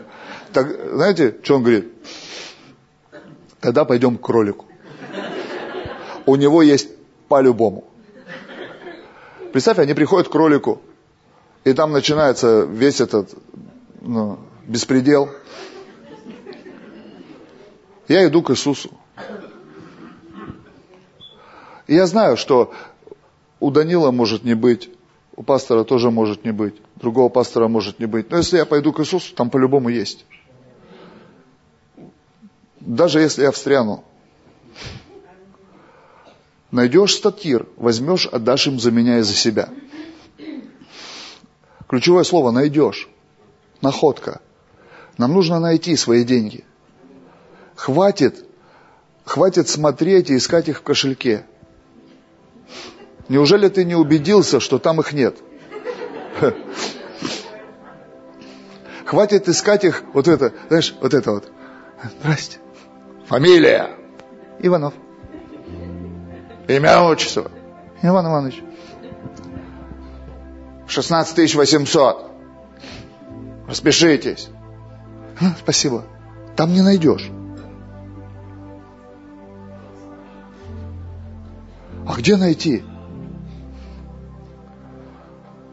Я очень сильно верю в находку, в духовную находку.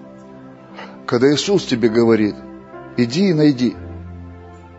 Не со своей праведностью, не со своими схемами, не со своим обрезанным принципами, не со своей логикой.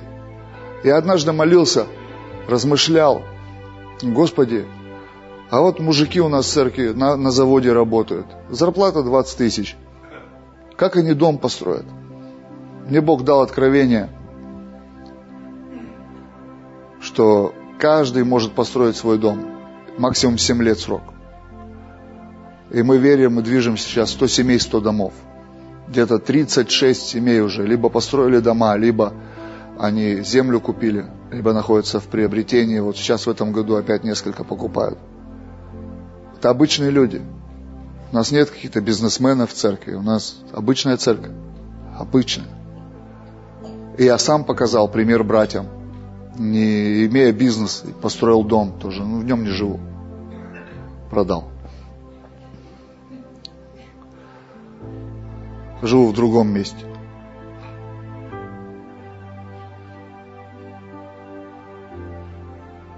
Я нашел.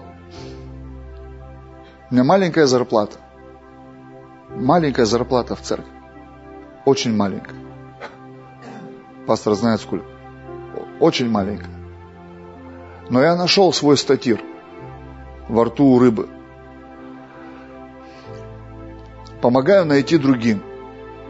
Не в кошельке, не в расчетке. Я помогаю найти сверхъестественные деньги с Иисусом. Учу, вдохновляю, молюсь за людей. У меня есть, э, я говорил корейцы в церкви. Одна из, одна из этих семей пришли однажды ко мне. Сказали, пастор, у нас есть участок земли, и у нас есть идея. Мы сейчас продадим этот участок земли и возьмем однушку в ипотеку. Я говорю, стройте дом. Но у нас нет денег. Я говорю, ну вы работаете? Да. И у вас есть уже земля? Да. Стройте дом. Как? Где взять деньги? Вы не понимаете. Когда ты пойдешь на рыбалку, рыба проглотит деньги –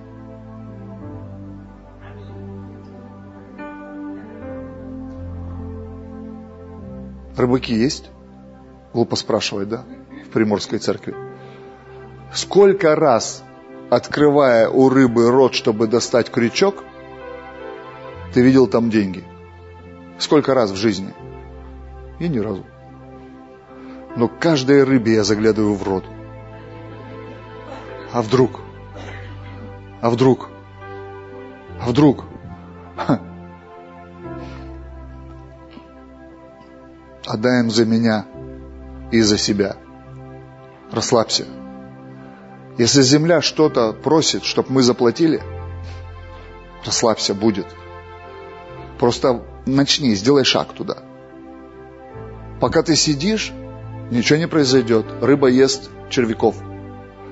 Как только ты встал и пошел, рыба вдруг ни с того ни с сего находит под водой монету, хватает ее, кладет за щеку и поплыла. Она ее не проглотила. Она у нее была во рту. Как только ты встал и пошел, я принял решение. Все, что есть на земле, я беру легко, либо не беру. Автомобили, жилье, одежда, отдых. Я не собираюсь мучиться за это. Я заметил, что это легко. И я заметил, что так же легко, когда ты делаешь что-то для Бога. Подумайте, находка. Найтись в нем, он нашелся сам. Павел нашелся, Петр тоже нашелся. Он же был законник. Он тоже был религиозный человек. И он нашелся. Помните, как это произошло? К нему прибежал его брат и сказал, мы нашли Мессию. Андрей Первозванный, мы нашли Мессию, пойдем, он там. Самая великая находка в жизни нашей, Иисус, в жизни Иисуса мы. Я прочитаю, хочу показать вам одну притчу. Это в Евангелии от Луки в 15 главе. 8, 9, 10 стихи. Луки 15 глава. Или некая женщина, имея 10 драхм, если потеряет одну драхму, не зажжет лишь свечи и не станет мести комнату искать тщательно, пока не найдет. А найдя, созовет подруг и соседок и скажет, порадуйтесь со мной, я нашла потерянную драхму. Так бывает, там написано, так говорю вам, бывает радостью ангелов Божьим, Божьих об одном грешнике кающемся. Слушай, Писание сравнивает нас с платежным средством. Писание. Дух Святой. Некоторые теологи говорят, что он олицетворяет женское начало в полноте Божией. Хотя он Дух Святой. Но мы читаем, что Эль-Шадай – Бог, кормящий грудью, то есть в нем есть женское начало. Он не мужчина и не женщина, он, в нем есть полнота. И здесь женщина – это как прообраз Духа Святого. Она говорит, в Царстве Божьем трагедия. Какая трагедия? Люди, которые способны оплатить многое, потерялись. Там написано, что чтобы найти, она включила свет и взяла веник. Потеря, она всегда находится во тьме и в грязи. Находка. Тебе нужно найти свои деньги. Они во тьме и в грязи. И только Дух Святой может это вымести. Наш потенциал – платить за то, за что не заплачено Царстве Божьем. Наш с вами. Мы богатые люди. Когда я, я специально буду повторять, потому что это ключевое слово, которое я услышал в отношении вас. Находка. Когда у Бога есть план в Его Царстве, здесь, в этом городе, Ему нужен человек, который потерялся. Потому что он конвертируем в эти деньги. Это как пшеница конвертируема была в золото в Египте. Не наоборот. Люди думали, что много золота защитят их от голода. Но пришел голод – и защищен был только Египет. Когда мы думаем, что Богу нужны какие-то спецбогачи, которые придут и оплатят стройки, аппаратуру, какие-то вещи интерьерные, мы потерялись. Я попрошу, чтобы Дух Святой сегодня мел и светил. Чтобы Он пришел с веником и со свечкой. Чтобы Он нашел тебя. И чтобы радость была. Потому что Он сравнивает нас, потерянных грешников, с платежным средством для Его Царства. Он видит в нас потенциал за все заплатить. Но пусть найдет миллионера, который заплатит. А тебе легче станет, ответь мне. Если он найдет миллионера, который за все заплатит. Я сказал, Бог, меня найди. Меня. Меня найди. Меня. Найди меня. Я Дидрахма. Во рту у рыбы. Я Дидрахма. В пыли и в грязи, в тьме. Включи свет, пусть тьма уйдет. Возьми веник, грязь смети. Возьми в свои руки, и я буду помазан. Дух Святой возьмет тебя, чистого, освященного, и будет двигать тебя, чтобы оплачивать Царстве Божьем то, за что ты предназначен заплатить.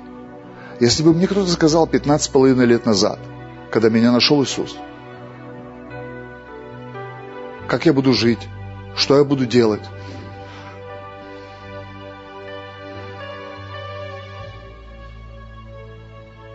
За что платить? Я бы сказал, э, что угодно, но это не про меня. Я просто был во тьме. Я просто был грязен. Мне просто нужен был веник Святого Духа и свет Слова Божьего. Я даже не понимал, какой потенциал у меня сегодня. Он был и тогда. Но я не понимаю, что то, в чем я сегодня, это не то, в чем я буду завтра или через год или через пять. В плане Божьем я больше, чем сейчас. Ровно так же, как больше, чем 15 лет назад. Когда бывали дни, я выбирал, в какую сторону мне пойти пешком, чтобы проповедовать Евангелие. Я не знаю, с чем это можно сравнить. Я с Борисевича ходил пешком на песочную, чтобы проповедовать наркоманам. Как здесь, можешь сказать, расстояние, чтобы люди поняли? Как от горизонта до сюда. Это далеко? А? Где гостиница, где я живу? Горизонт до сюда, это далеко? И я выбирал, потому что в одну сторону было идти под горку. Я говорю, о, пойду пешком под горку. У меня потому что деньги были на автобус только в одну сторону. Но там были грешники. Я шел, славил Бога. Назад ехал на автобусе, славил Бога, потому что кто-то спасся. Однажды зимой я уснул в автобусе. У меня денег было только на один край. Я уснул на автобусе. И вместо Минжинского я очнулся на БСМП. Предпоследняя остановка перед БСМП. Это далеко? Как здесь примерно расстояние? Здесь даже нет таких расстояний. Представляете, здесь даже нет таких расстояний в этом городе, куда я уехал. Я уснул, но спаслись грешники. Я еще тогда не верил, что мужчины могут носить нижнее белье теплое. Ну, как бы в меня еще не вмещалось это откровение. Я не мог представить себя в колготках. Это сейчас у меня есть термобелье лучшего мирового производителя. Я понимаю, что это, я понимаю, зачем. Но это для охоты, для рыбалки. Это не... И я вышел, и было где-то 30 с лишним градусов мороза. И никого на улице, такой туман стоит, ночь уже. И у меня уже освещенная совесть была, я не мог ехать зайцем в автобусе. Я шел, кричал, славил Бога, благодарил Его за то, что происходит. Я к вам летел в бизнес-классе, Боинг, три семерки.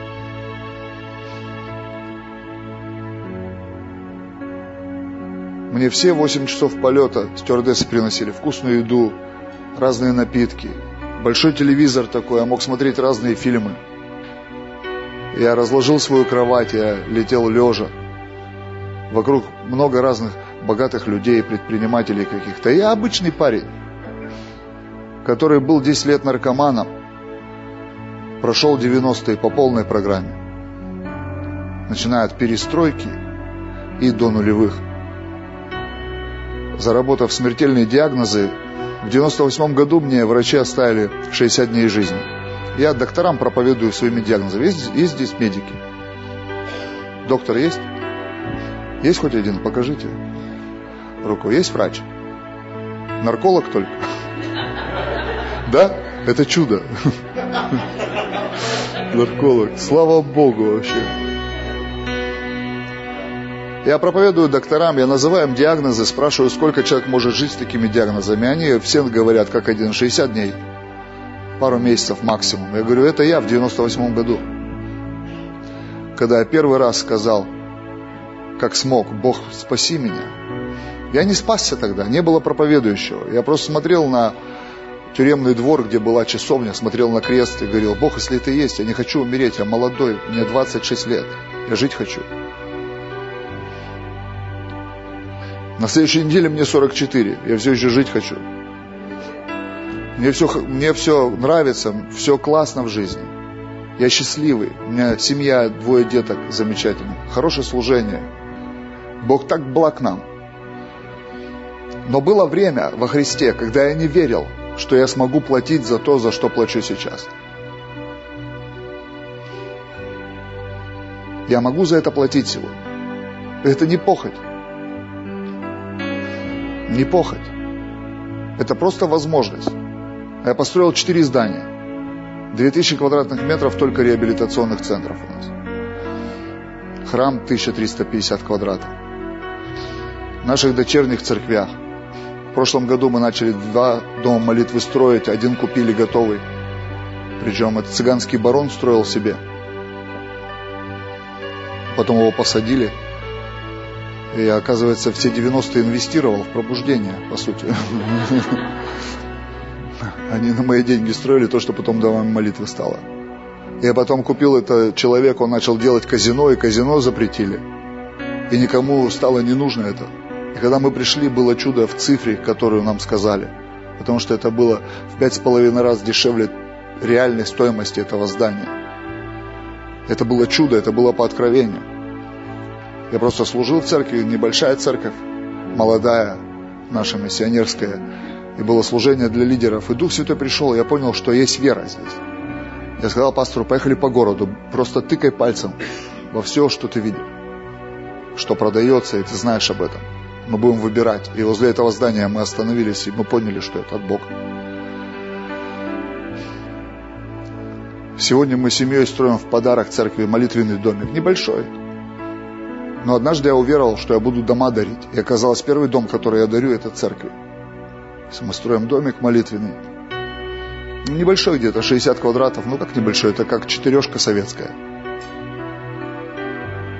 60 квадратных метров. Мы увидели в рейдинге, что у них есть молитвенный домик. У нас просто земля больше не позволяет. Сколько смогли мы впендюрить там, рядом с храмом. Столько сделали. Мы дарим сейчас дом нашему детскому пастору. Просто мужиками согласились, строим дом ей. Она 150 детей пасет наших. Служит им. Я вижу, как меняются мои дети. Мы решили, там, день рождения у нее, мы говорим, духи муж купит. Вот эти вот обрезанные подарки там. Мы вот те фундамент дарим, сестра, залили фундамент, подарили. Большой дом 150 квадратов. Я никогда не думал, что так будет. Никогда не думал. Никогда.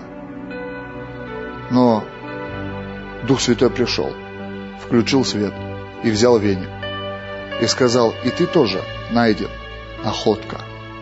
И ты тоже находка. Находка. И ты тоже находка. Просто нужен свет, Слово Божьего и веник освящения это только для Царства Божьего. Я хочу, чтобы вы поняли приоритеты. Для меня номер один церковь. Я не верю вот в эти все схемы, обрез, об, вот эти, как там, Бог, семья, клинев вышибали. На первом месте Бог, на втором месте семья, на третьем церковь. То есть тело Иисуса на последнем месте получается. Сам Бог на последнем месте. Это неправильно. Я верю в другую схему. Бог номер один. И семья в нем. И семья в нем. Я не хочу градировать эти вещи. Я говорю, Бог, мы в Тебе. Мы от Тебя и в Тебе. Мы вместе. Служим Богу в нашей церкви. Мы поклоняемся Тебе, почитаем Тебя. Это приоритеты, когда Иисус сказал, ищите прежде Царство Божие, все остальное вам приложится. Когда люди смотрят на мое прилагательное, некоторых это злит. Я говорю, послушай, но это не существительное для меня. Для меня существительная церковь. Посмотри, чтобы купить землю под храм, мы квартиру продали, свою. Купили эту землю. Чтобы построить коробку, Бог нам дал идею, мы получили какой-то прорыв сверхъестественного. Мы заработали за сезон ровно столько денег, сколько мы вложили и окупили строительство коробки. Мы могли проесть эти деньги, это были наши деньги. Когда мы жили в однушке, 18 квадратных метров, мы построили 650 квадратов репцентр. Для ребят, чтобы они спасались, на свои деньги. Не на церковные деньги, не на чьи-то деньги, на свои деньги. Когда ты видишь что-то поле с урожаем завидным, подумай о семени и о труде, которое туда вложено. Пусть Дух Святой поменяет ваши сердца. Пусть Он найдет сегодня вас, дедрахмочки находкинские. Пусть Он посветит над вами. Пусть Он уберет эту грязь. Все эти грехи, грешочки, грешулечки, грешенечки. Пусть Он очистит ваше мышление. Ни у кого нет идеи обобрать вас как липку. Ни у Бога, ни у пастора. Нету идеи. Наоборот, Бог хочет показать вам вашу конвертацию. Я говорю аллегориями, как Иисус говорил притчами, я говорю притчами. Ваш, ваш уровень, ваш депозит очень великий. Очень великий. Очень великий. Очень великий.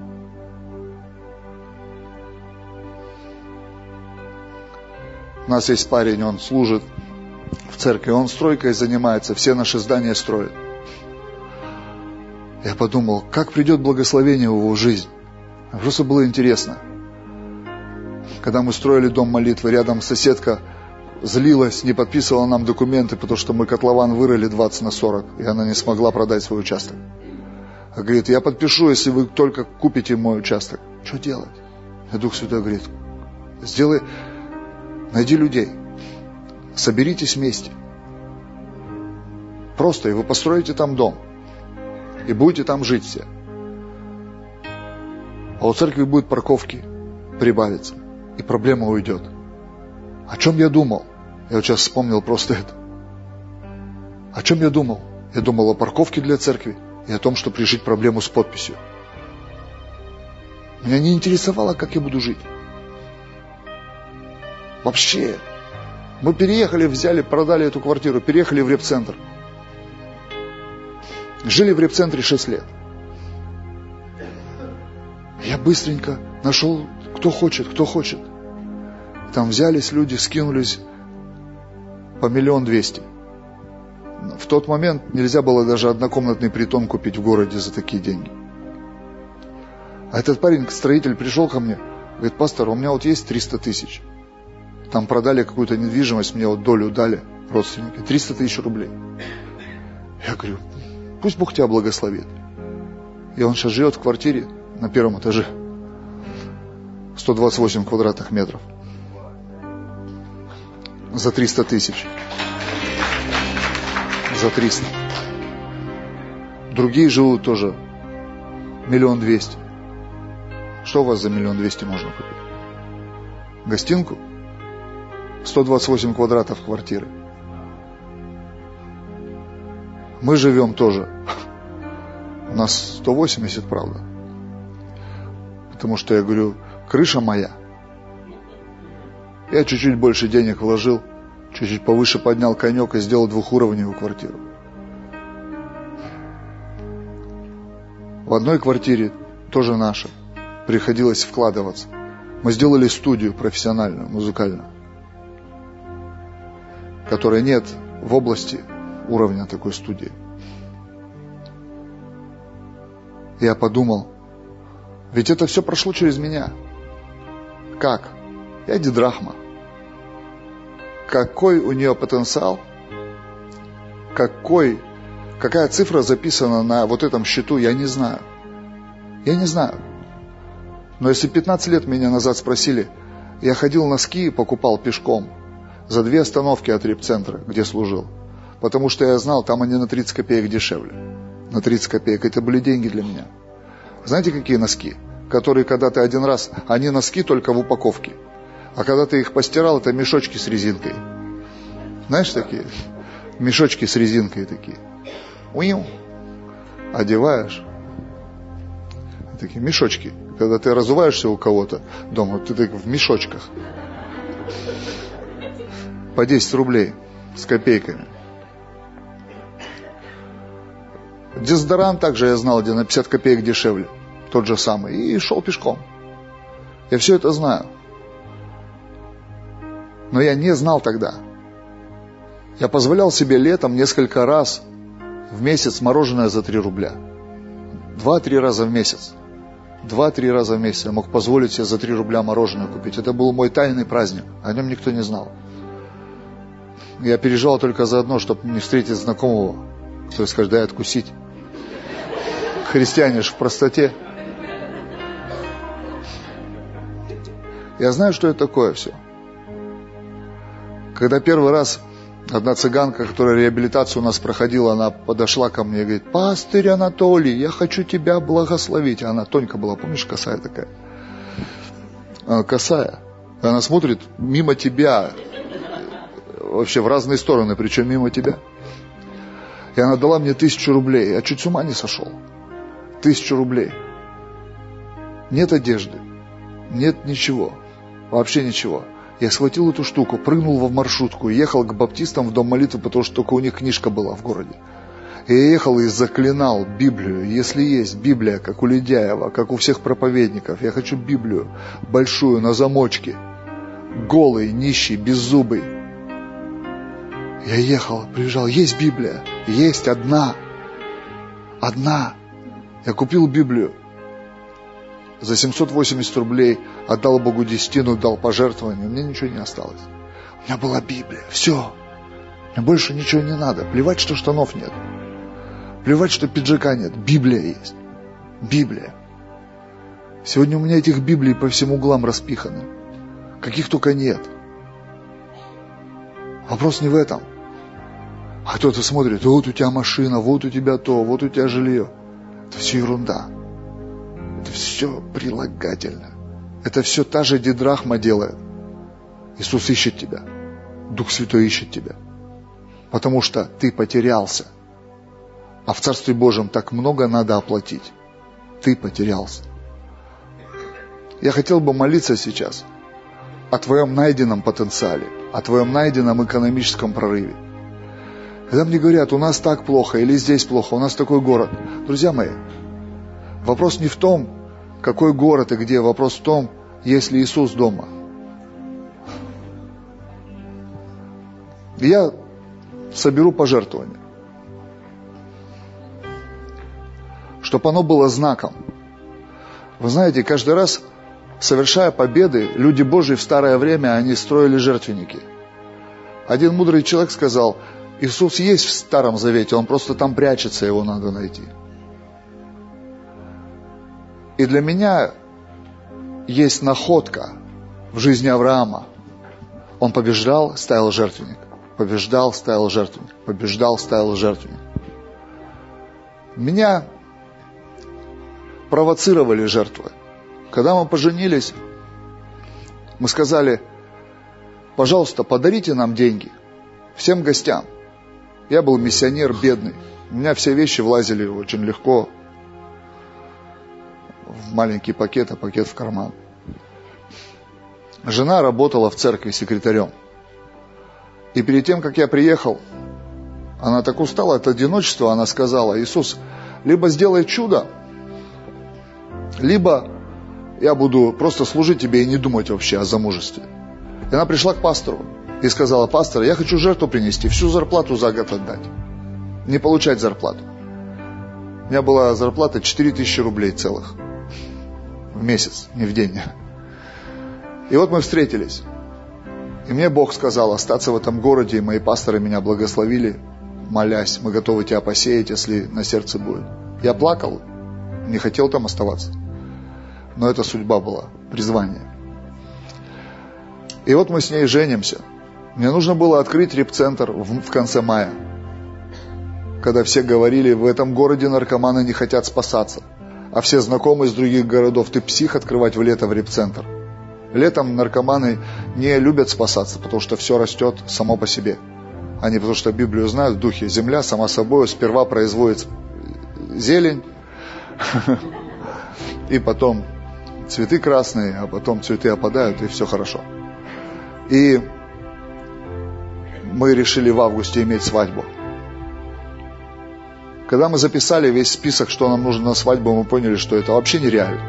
Оно и так нереально было, а то, что мы написали, вообще нереально. Поэтому мы порвали его и сказали, реши как-то, Господи. И мы так хотели, чтобы у церкви было здание. Мы не были пасторы. Мы сказали, подарите нам просто деньги. Нам не нужны эти три утюга, четыре чайника, причем одинаковые по акции. Эти шесть спальных комплектов тоже одинаковые. Подарите нам деньги, кто сколько может. И нам подарили деньги. Я помню, мы купили себе по паре джинс, потому что нам ходить даже не в чем было. И мы пришли к священнику и сказали, мы хотим пожертвовать, чтобы у церкви был храм. Мы отдали все. И мы сказали, Бог, мы хотим свадебное путешествие в Ригу на конференцию в ноябре. В августе мы поженились. И мы просим тебя, папочка, дай нам 100 долларов, пожалуйста, чтобы когда Мадабука будет звать, кто может пожертвовать тысячу долларов, 500 и 100, он обычно так делает. Мы верим, что он позовет тех, кто может 100. У нас, мы не могли поверить в 500 долларов, 100 долларов для нас казалось космосом.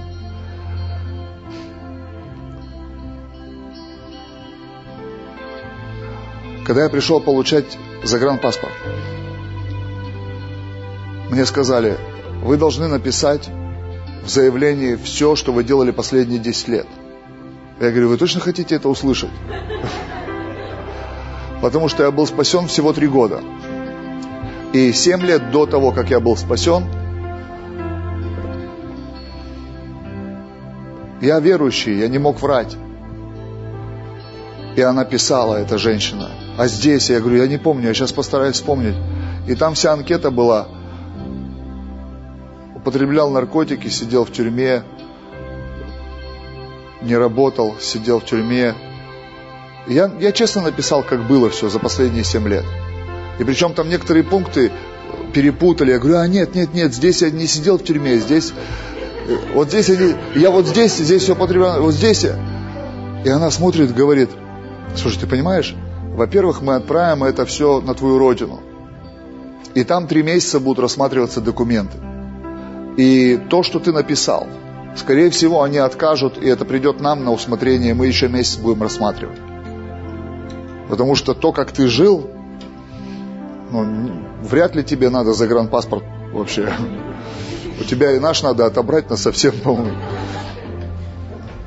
Я говорю, женщина, вы просто примите документы и все, Бог все сделает. Ровно через 4 недели я получил загранпаспорт. Ровно через 4 недели. Когда мы получать стали визы, жене дали, мне не дали. Бред какой-то. Я разозлился на дьявола и получил все равно визу. И мы ехали на эту конференцию в плацкартном вагоне, и мы жили в гостинице за 10 долларов в сутки. И мы поругались там. Жена была беременная, ей казалось, что я денег не даю. А их не было, у меня было все попилено.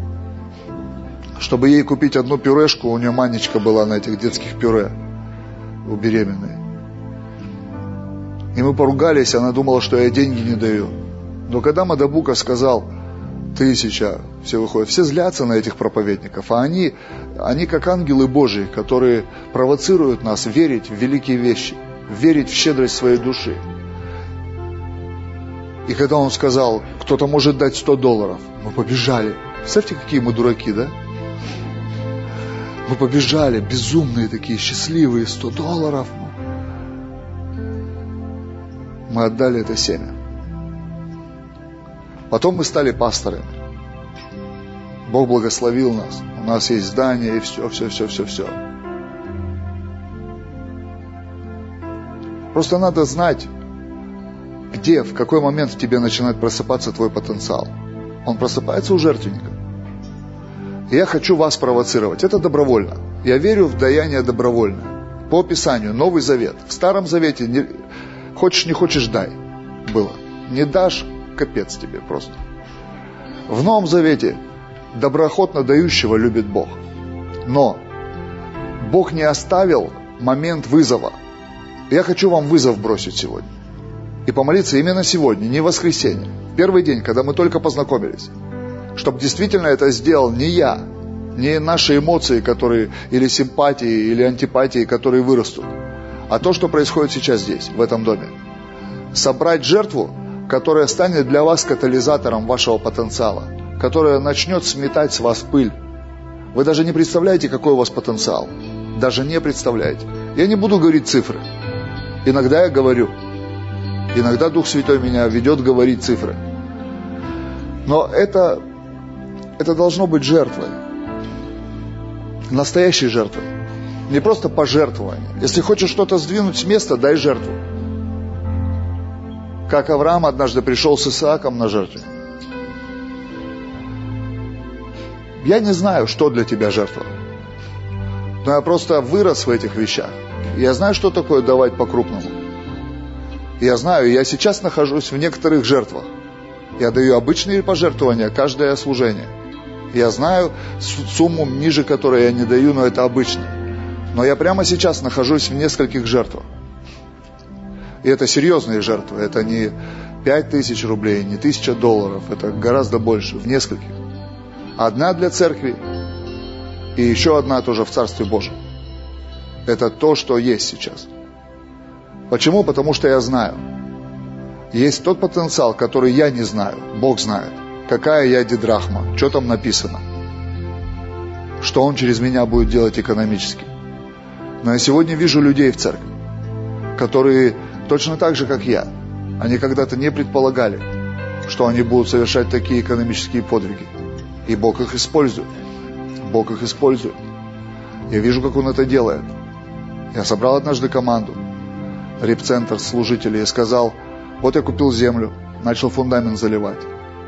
Вот проект, 700 квадратных метров, миллион долларов до девальвации. По рынку стоило где-то 700 квадратов у нас на тот момент рынок задранный был, где-то 31 миллион стоил. Я говорю, вам, у вас есть помазание, которое на мне. У меня есть вера, уже реализованная. Возьмите и сделайте за этот сезон. Они, конечно, чуть с ума не сошли, но сделали. У нас реабилитация бесплатная до сих пор. Мы не зарабатываем на горе. Мы верим в притчу о добром самарянине, что это наша ответственность заплатить за восстановление человека и отдать его обществу полноценно. И у нас 300 человек на реабилитации в области, в наших, ну, в наших церквях. В нашей только, у нас прямо сейчас где-то около 100 человек ребят. И они смогли это сделали. Они, конечно, чуть с ума не сошли, но сделали своей верой. Кто? Команда репцентра. Люди, которые, у которых нет бизнеса, которые не могут пойти работать. Когда Бог смел пыль, когда Бог включил свет, у них изменилось мышление. Я говорю, поймите, если ваша пропускная способность сегодня миллион долларов в царстве, вы миллионеры для царства. Не для себя, для царства. Но я смотрю, прошло пару лет – Сейчас там спасаются ребята в этом здании. Это семья служителей, которые были во главе, были лидерами. Они построили дом 200 квадратов сейчас. У них две новых машины салона. У них зарплата по 8 тысяч рублей. 8 в месяц. 8. Как происходит это? Так как понять, рыба вот эта, где она деньги взяла? Когда были некоторые вопросы у органов, они постоянно возникают. Как? Я говорю, я не могу объяснить вам Евангелие сверхъестественной части. Я могу вам объяснить Евангелие спасения. Все остальное я не могу объяснить. Откуда у тебя такая дорогая машина? Я говорю, я не скурил ее. За 15 лет. Я 15 с половиной лет не курю. Посчитайте, сколько денег на сигареты тратит человек. Плюс, я не пью. Плюс, я не употребляю наркотики. Плюс, я не хожу к блудницам. Я не играю в азартные игры. Я не вкладываю в МММ, в МНДМС и прочие лохотроны. Они, ну да. Они в голове своей сложили, увидели, что моя машина даже меньше, чем то, что, на что они тратят впустую. Я говорю, представьте, я просто все эти годы это не тратил. И потом пошел купил себе дорогую машину. Это правда. Так и есть, посчитай на досуге. Сколько грешник тратит на грех. И потом хотя бы столько же денег вкладывая в свое настоящее. Я мужиков учу так дома строю. И они строят. Это семья корейцев. Они за год построили дом. 150 квадратов. А ипотеку за однушку они бы закончили платить только в следующем году. И у них сейчас трое деток. И я представляю их в 18 году в однушке с тремя детьми. Мудрость великая. И они живут уже четвертый год в этом доме. Бог сверхъестественно за год их обеспечил. За год. Это прошло через их руки.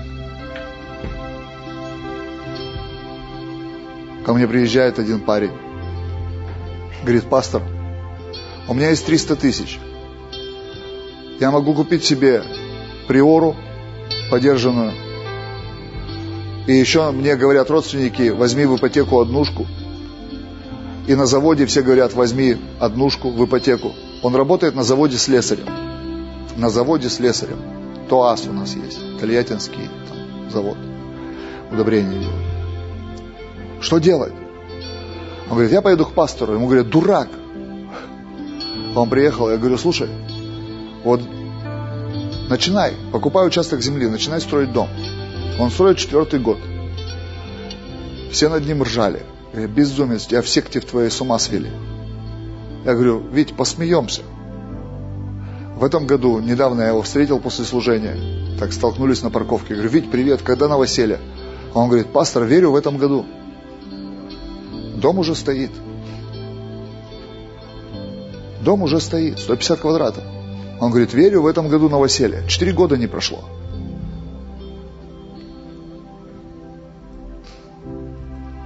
Я не знаю ваш потенциал.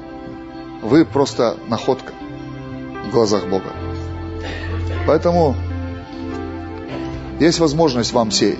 У меня есть возможность верить за ваше семя. Подумайте, что вы можете посеять, что вы можете дать Богу. Подумайте ту жертву, которую вы способны принести. Я до сих пор безумен в этих вещах. Но сегодня мое безумие уже обратилось в некий рационализм. Я верю, что более рационально жертвовать, чем тратить на себя. У меня поменялось мышление. Ничего не имея, но всем обладая. Мышление поменялось. Оно меняется каждый день, каждый день. Я мечтаю к 50 годам жить на 49% от прямого дохода. Почему я говорю десятина? Какая десятина? И мы туда идем, и мы уже приблизились. Потом я узнал, что оказывается есть целый клуб 51% так называемый. Людей, которые в духе процветают, они живут на 49%. Что это значит? Это значит 51% контрольный пакет я хочу отдавать Иисусу. У меня еще 6 лет впереди. Это нелегко, это тяжело. Это не значит, что чем больше становится денег, тем легче их давать. Наоборот. Чем больше становится денег, тем тяжелее их становится давать. Подумай, посей. Пусть вам помогут служители, дадут вам жертвенник, сокровищницу. Я помолюсь вместе с вами. Чтобы вы нашлись. Чтобы Дух Святой принес свет и веник.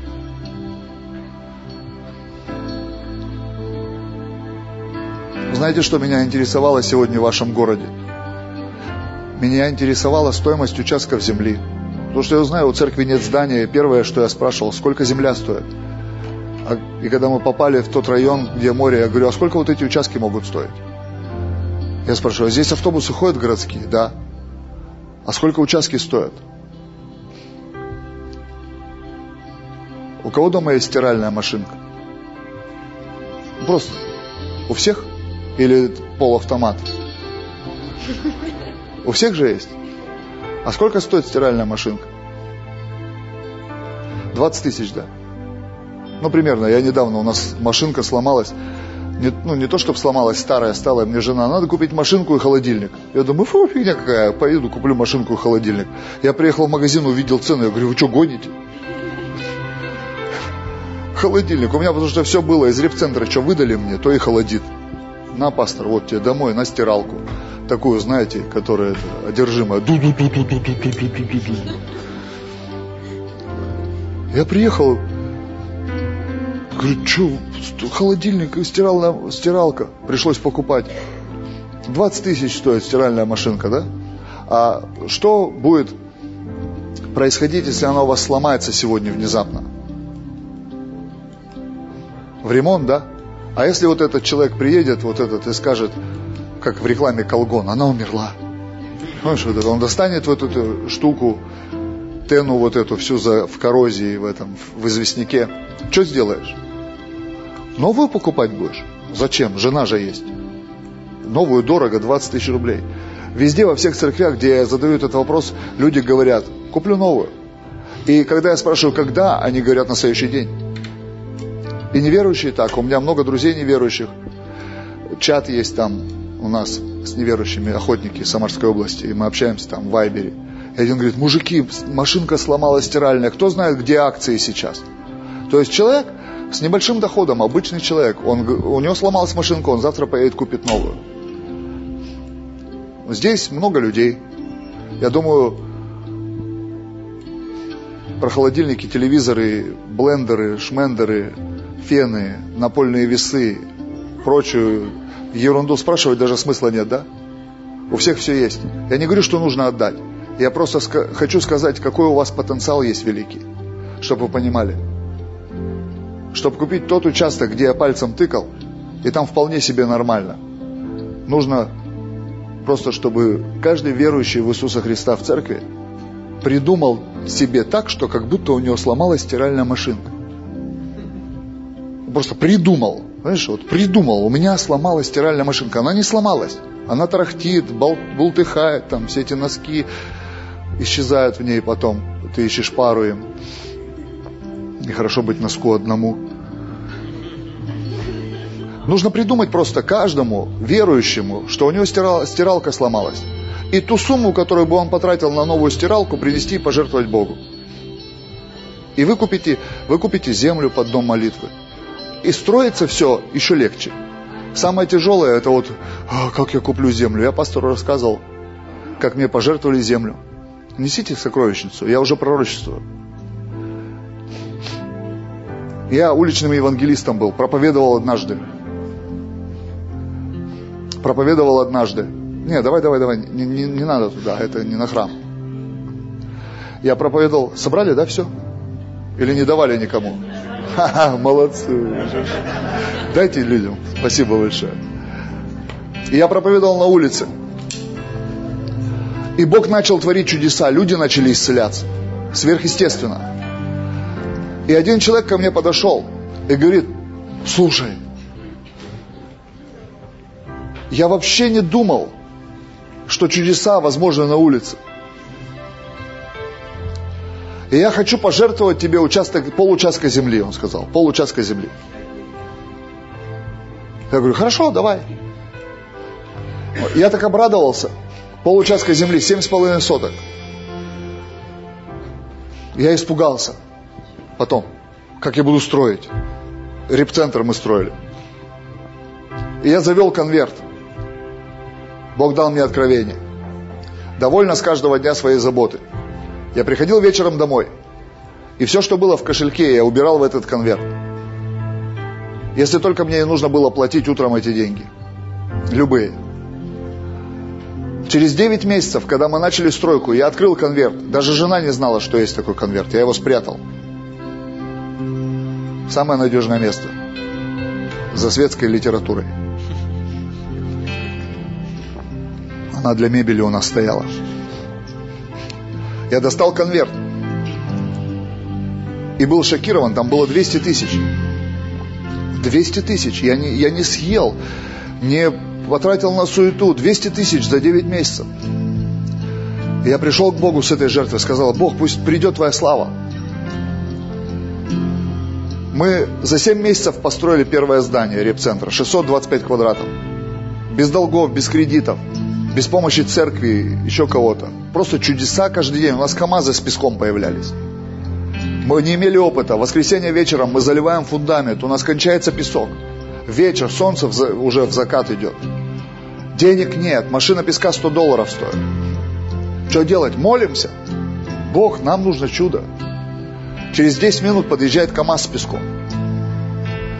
Мы сидим, КАМАЗ приехал. Водитель выходит, мужики, песок нужен? Мы говорим, да, но у нас денег нет. Он говорит, мне просто вывалить где-то надо. Чтобы вы понимали, в коттеджной застройке любой двор, подъедь ко мне сейчас, возьмешь за полцены песок, я возьму, потому что он всегда нужен в хозяйстве. Щебень за полцены, возьму, всегда нужен. Он мог продать его хоть кому там. И я уверовал, что у Бога есть ангелы с КАМАЗами. И мы сказали ему, О, мы ждем тебя, вываливай быстрее, вот здесь, быстрее, пока не передумал. Назад же не будет закидывать. И он вывалил, и мы имели такие чудеса. И когда наступила первая зима, мы в своем здании сидели. Я смеялся. 2 января шел дождь. Бог даже погоду сдвинул, чтобы мы успели все сделать, отопление, там все. И сосед пришел и говорит, у меня проблемы экономические свои личные. Пожалуйста, можешь купить в рассрочку мой участок, вторую половину. Я говорю, а сколько? Он говорит, шесть с половиной тысяч в месяц. Я говорю, а сколько же участок стоит? Он говорит, 125 тысяч. И я вдруг понял, что я молился, боялся, а нужно было просто узнать, сколько стоит. Если я за 9 месяцев смог просто наскидывать в конверт свободных денег в полтора раза больше, чем стоила земля, я получил первый жизненный урок. Я платежеспособен за все Божьи программы. За все Божьи программы. Я сказал ему, фу, давай. И мы купили этот участок в рассрочку по 6,5 тысяч в месяц. Сейчас я все делаю то же самое. Все то же самое. Моя семья защищена. Я не ем лишнего, не покупаю лишнего, не живу в похотях. Я также скидываю в этот конвертик. Туда, туда, туда, по чуть-чуть, помаленечку, потом раз землицу купил. По чуть-чуть, помаленечку смотришь, что-то построилось, что-то выросло, где-то там. Поэтому представьте, как легко, если каждый христианин придумает, что стиралка сломалась вы сможете начать строить дом молитвы. Это не нужно чудо, не нужно, чтобы какой-то миллиардер покаялся. Нужно, чтобы мы покаялись, а не миллиардер. У всех сломалась машинка, и все хорошо. Сломалась машинка, сломался утюг, тут жена говорит, пылесос надо. А я-то думаю, у меня же в мозгах пылесос какой? Эльдорадо, магазин вот этот есть там. Реклама, пылесос, 1800 рублей плюс плойка в подарок еще. Просто я не знаю, что эти пылесосы не пылесосят. Я откуда знаю? Мне, я вижу цифру 1800, вопрос легко. Она говорит, не, это не пылесос. Я говорю, а что? Ну, пылесос должен пыль сосать вообще. Убирать, удалять. И я тут на днях сел такой, полез. Пылесос. Ого, пылесос. Техника вообще с ума сошла. У меня кастрюля с Wi-Fi дома. Мультиварка с Wi-Fi. Я могу зайти в мультиварку отсюда.